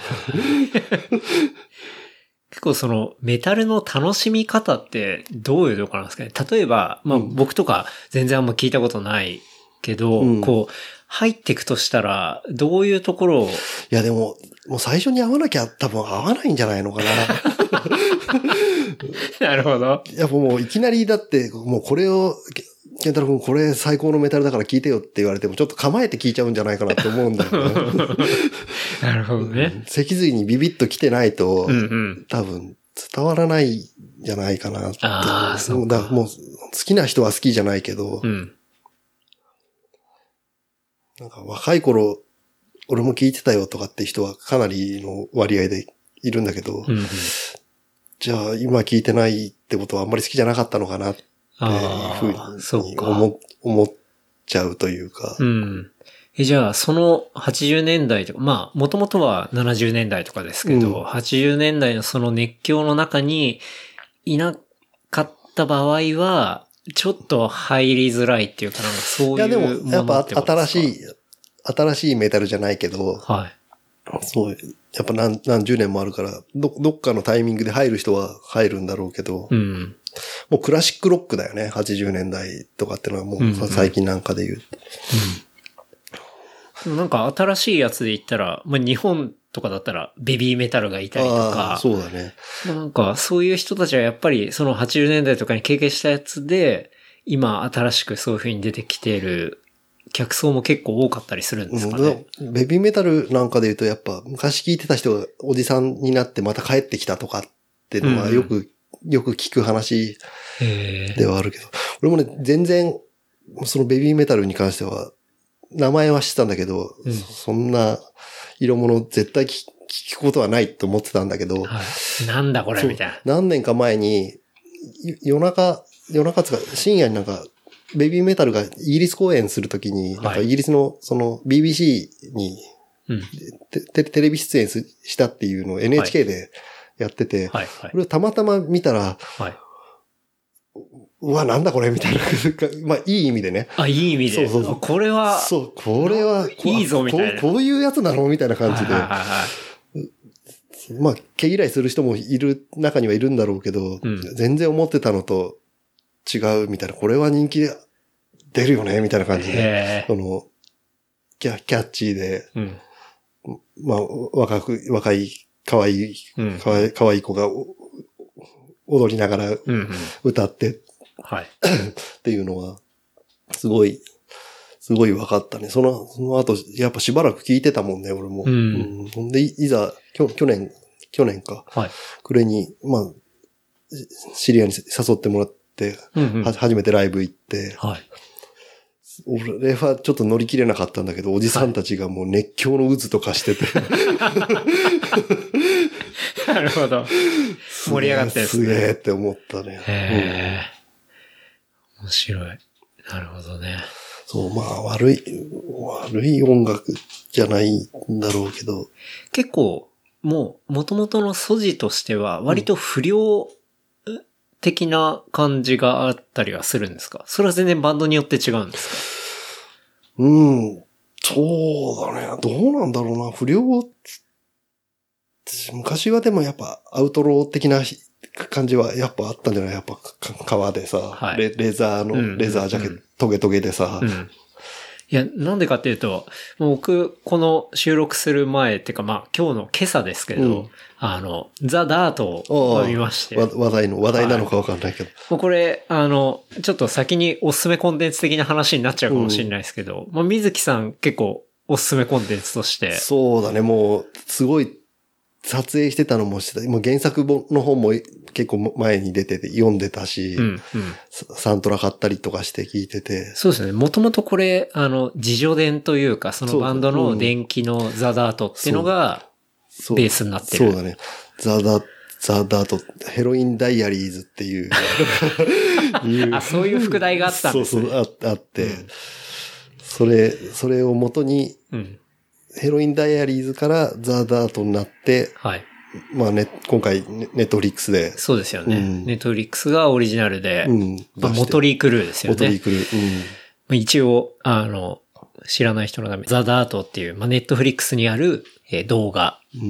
うん。の、まあ、作品で、まあ、世界で一番悪名高いバンドの、えーモトリークルーの、その、自伝映画ですね。そうだね。もう、もう、いわゆるさっきもお話出た、ザ・ LA メタルというか、んん俺が聞き出した頃に雑誌で見てたはい。80年代のうん。ロスのメタルシーンを描いてるうんうん。作品だよね。うん。そう。なんか、一応こう、ネットフリックスの説明では、音楽界でスターダムにのし上がって、えー地獄の淵を這うようなどん底を経験した LA の、まあ、4人組と。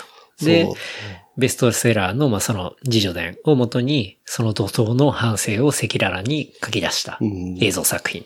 そうまあど、どこまでが本当の話だったのかっていうのはやっぱ、ああいう作品だとわかんないんだけど、でも、断片的に、その、バーンでよ読んでたニニュースの話を、あこういう話だったんだ、みたいな感じで、うんうんもう、ちょ、ちょっと、胸が苦しくなる思いで、ザ・ダートは見てたね、俺。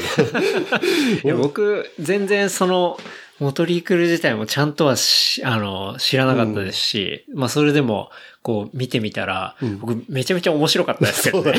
いや、っていうか。あの、むちゃくちゃすぎて。いや、よくこんなんで正直4人とも生きてたな、みたいな。そうだね。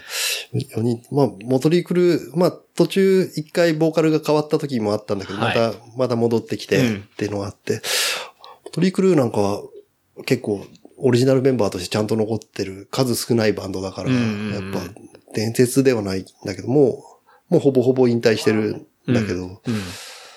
そうですよね。なんか、一応調べたら、まあこれ別にネタバレとか正直、まあ自助伝なんで、もう全然、ねもうみんな知ってることなんで、喋りますけど、まあ2015年に一応あのファイナルやって、そうだね。うん。まあ一旦、こう、終わりみたいな。まあそういう感じにはなってですよね。そう、ファイナル、フェアウェルツアーみたいな、日本でも、日本にも来たんだけど、うん。本当にその時金がなくて、え？チケット代がどうしても捻出するのが厳しいっていうはいタイミングで、?2015 年。そう4年前ですけど。最近なんだ。割と最近です結構高かった。1万4千円ぐらいしたのかな。ああ、確かチケット代が。んですね。う。うんん。え、それ一般席でですか？一般席で。おーなかなか、マドンナそう並みに。そう、そう、あれ強気の、強気のセット。でも、でもその前にその、その前に来日した時は、埼玉スーパーアリーナでやったんだけど、それは言ってたんだけどね。うんうん。無理してでも行きゃよかったなっても思うんだけど、その前に見たのがすごい良かったから、はあ、はあはあ、まあいいかな。うん。その後し新作出したわけでもないし。はい、うんはい、はい。すごいね、でも、まあ、ロックバンドだから、ソソロタイムみたいなのがあるんだけど。ドラムソロ、まあ、ドラムのソロがあるんだけど、はいはいドラムを叩いてたかと思ったら、うん。なぜか、なんつったらいいのかな、もうイリュージイリュージョンが始まっちゃって、いきなりなんかスステージの高高いところにはい。現れたりとかして、はいそ空飛んでみたりとかして。いや、なんかその、ザダートでもありましたけど、そうだねこう、檻、檻みたいのに入って、そうそうそうあれはすごい有有名な、うんそう、シーンなんだけど。逆さになったりしてみたいな。そう。だし、なんかやっぱ80年代のあの、まさに本当セックス、ドラッグ、ロックンロールみたいな、ねもうそのまま、あれを体現してて、そうだね。でも、その、セックス、ドラッグ、ロックンロールのワードは知ってましたけど、あそこまでやばいバンドがいたんだなっていうのが結構衝撃でしたね。でもただ、ああいうのがゴロゴロしてた時代だからね。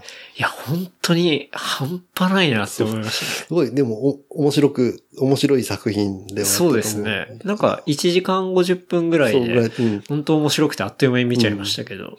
まあ、この間、とか、ちょっと、ちょっと前に話題になった、ボヘミアン・ラプソディ、うんうん。クイーンのはい。え映画もそうだったんだけど、うんやっぱ、やっぱロック映画の王道を行くうんうん。ストーリー展開というか、うんうんでまあ結成して、はい。バンドが結成されて、うん。成功して、はい。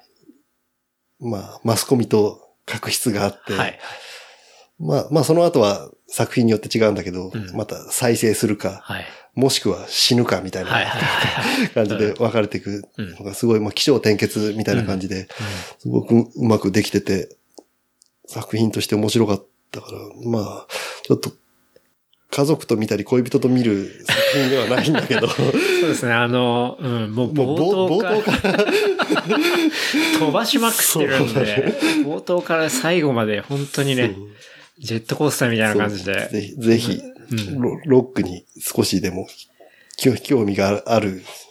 いやでも、人は、僕、興味がない人も、うん。なんか、こう、ちょっと、まあ、あれは映像作品なんで、歴史作品ではないんであれですけど、そういうものが80年代のノリとして、うんアメリカであったんだなとか、なんかそういう時代背景みたいなのを結構知れる。うん、そうだまあドラッグについてもそうですし、まあロックああいうのだったり。を見たくて、俺、お金貯めてロス行ったりとかしたもんね。あ、それ、ちょっとまたインスタでも見ましたけど、そう、20代の頃。20代、そう、うん20 21の時かな、ロス行ったのも、うん。うんもう、エアチケットを取って、はいまあ、そんなにち長期で行ったわけじゃないんだけど、1週間ぐらい。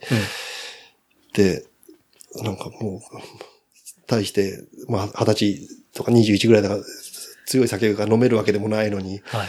バーとか行けば、ロックスターがゴロゴロしてるんじゃないかと思って、まあ、はいはい実際行くと意外といたりとかするんだけど、え なんすごいか、そう、クククラブ、まあライブハウスだよね。はいそういうの、普通に、普通にというか、い行ってみたりとかー。して、うんうんうん。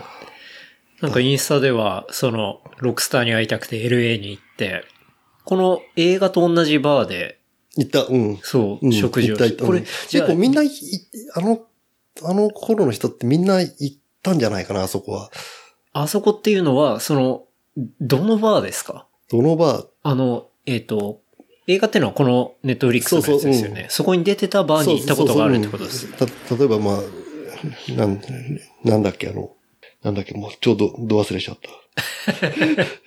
まあでもあるんですね。あるうん LA の。そう。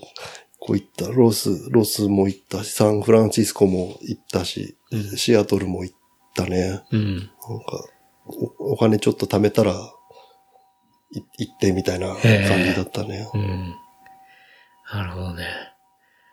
なんかその LA に行った時の、その、周遊の思い出が、なんか、こう、処分されてしまったっていう。そうなんだよね。処分つうか、その、さっきも話したんだけど、まあ、まあ離婚歴があるんだ。まあ、結構、早くに結婚して、はいしたんだけど、それで、まあ、まあ今、今でここそ思えば、性格の不一致で離婚したんだけど、まあ、別居き、別居期間が結構長くあって、うん。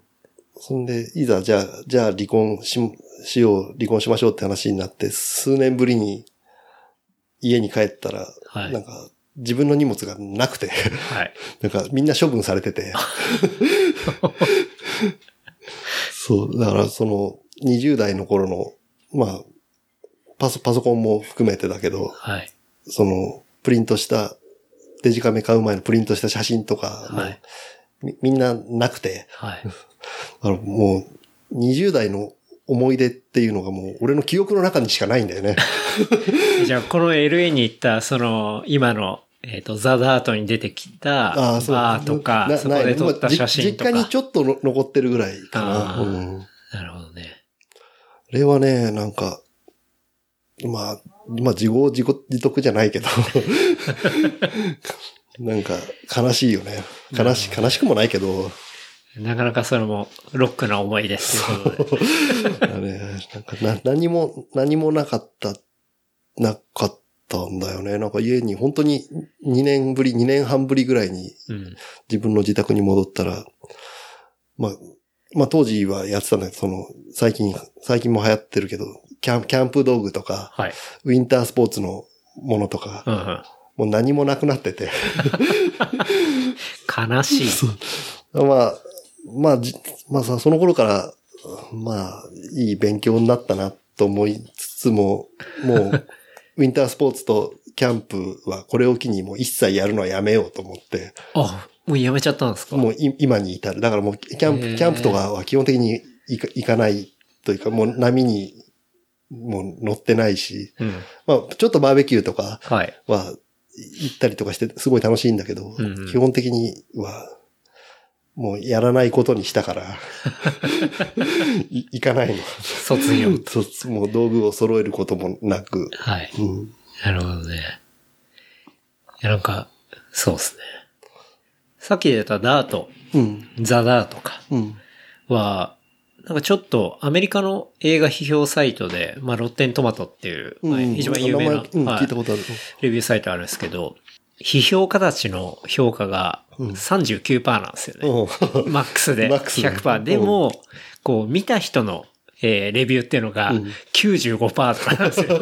だから、多分、こう、いわゆる映画マニアっていうか、うん。そういう人たちとかって別にそういうものはね、そんなカルチャー触れてないかもしれないですし、うん。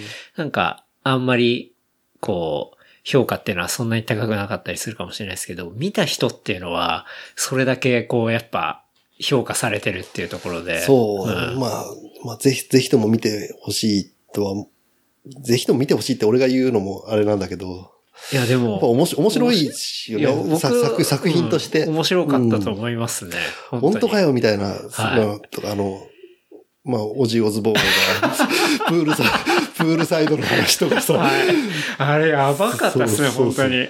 マジかよって。そうそう。まあ、オジオズボンってのはもう本当に伝説をうん山ほど持ってる人だから、そうなん。うんうん今も、今も現役だし、ですよね。うんうんいやー、あの描写とかもすごくて、うん。結構道義も抜かれたそう感じはありますね。あれが効くんだみたいな。はい。ドラドラッグの、そうだね。良さってのはないんだろうけど、うん。だからその、溺れてく感じだよね。そうですね。ドラッグの怖さみたいなところでもありますし、でも、それをちゃんとリカバリーしたりとか、うん。そうだねまして、ううんん。まあそういうエピソードもちゃんと入っていたりとか、うん。4回見たもん、俺。マジですかうん。いやでも、何回見ても面白いと思って。そうですね。うん。確かに。ちょっと中毒性あるから。中毒性ある。同じとこで笑ってる。確かに。でも、要は、ああいうエピソードっていうのが、本当にこう、答え合わせじゃないですけど、その当時、こう、まあ、いわゆるヘッズだった、こう、水木さんが見ていたものっていうのが、割とそのまま出ているような。そう、そういうのが、そういうのが、なんていうのか、その雑雑誌に、紙面にこういうのがあったっていうのを見て読んで、まあそれこそ本当かよって思ってた、うん。思いながらも、もう崇拝してたからさ、うん、うん、うん。やっぱロックスターはすげえな、みたいな。うんうんうんうんいいっすね。あんな、あんなや山盛りの粉がはいこ。の世にあるんだみたいな 映像を見て思ったけど。うん、うん。いや、面白いっすよね、あれ。うんうん。ぜひ、ちょっとでもロックを聞いたことある人は、そうですね。ううんん。だし、なんか、全然聞いたことなくても、本当に、こう、モトリクルーっていううんバンドの、な凄さっていうか、むちゃくちゃさっていうか、うん。そういうものを知るっていうのですごいいい映像作品だなと思ったんで、先におすすめコンテンツな感じでそうしたけど、もうもう今日のおすすめコンテンツはなくなりました。ザ・ダートですザ・ね。ザ・ダート。うん。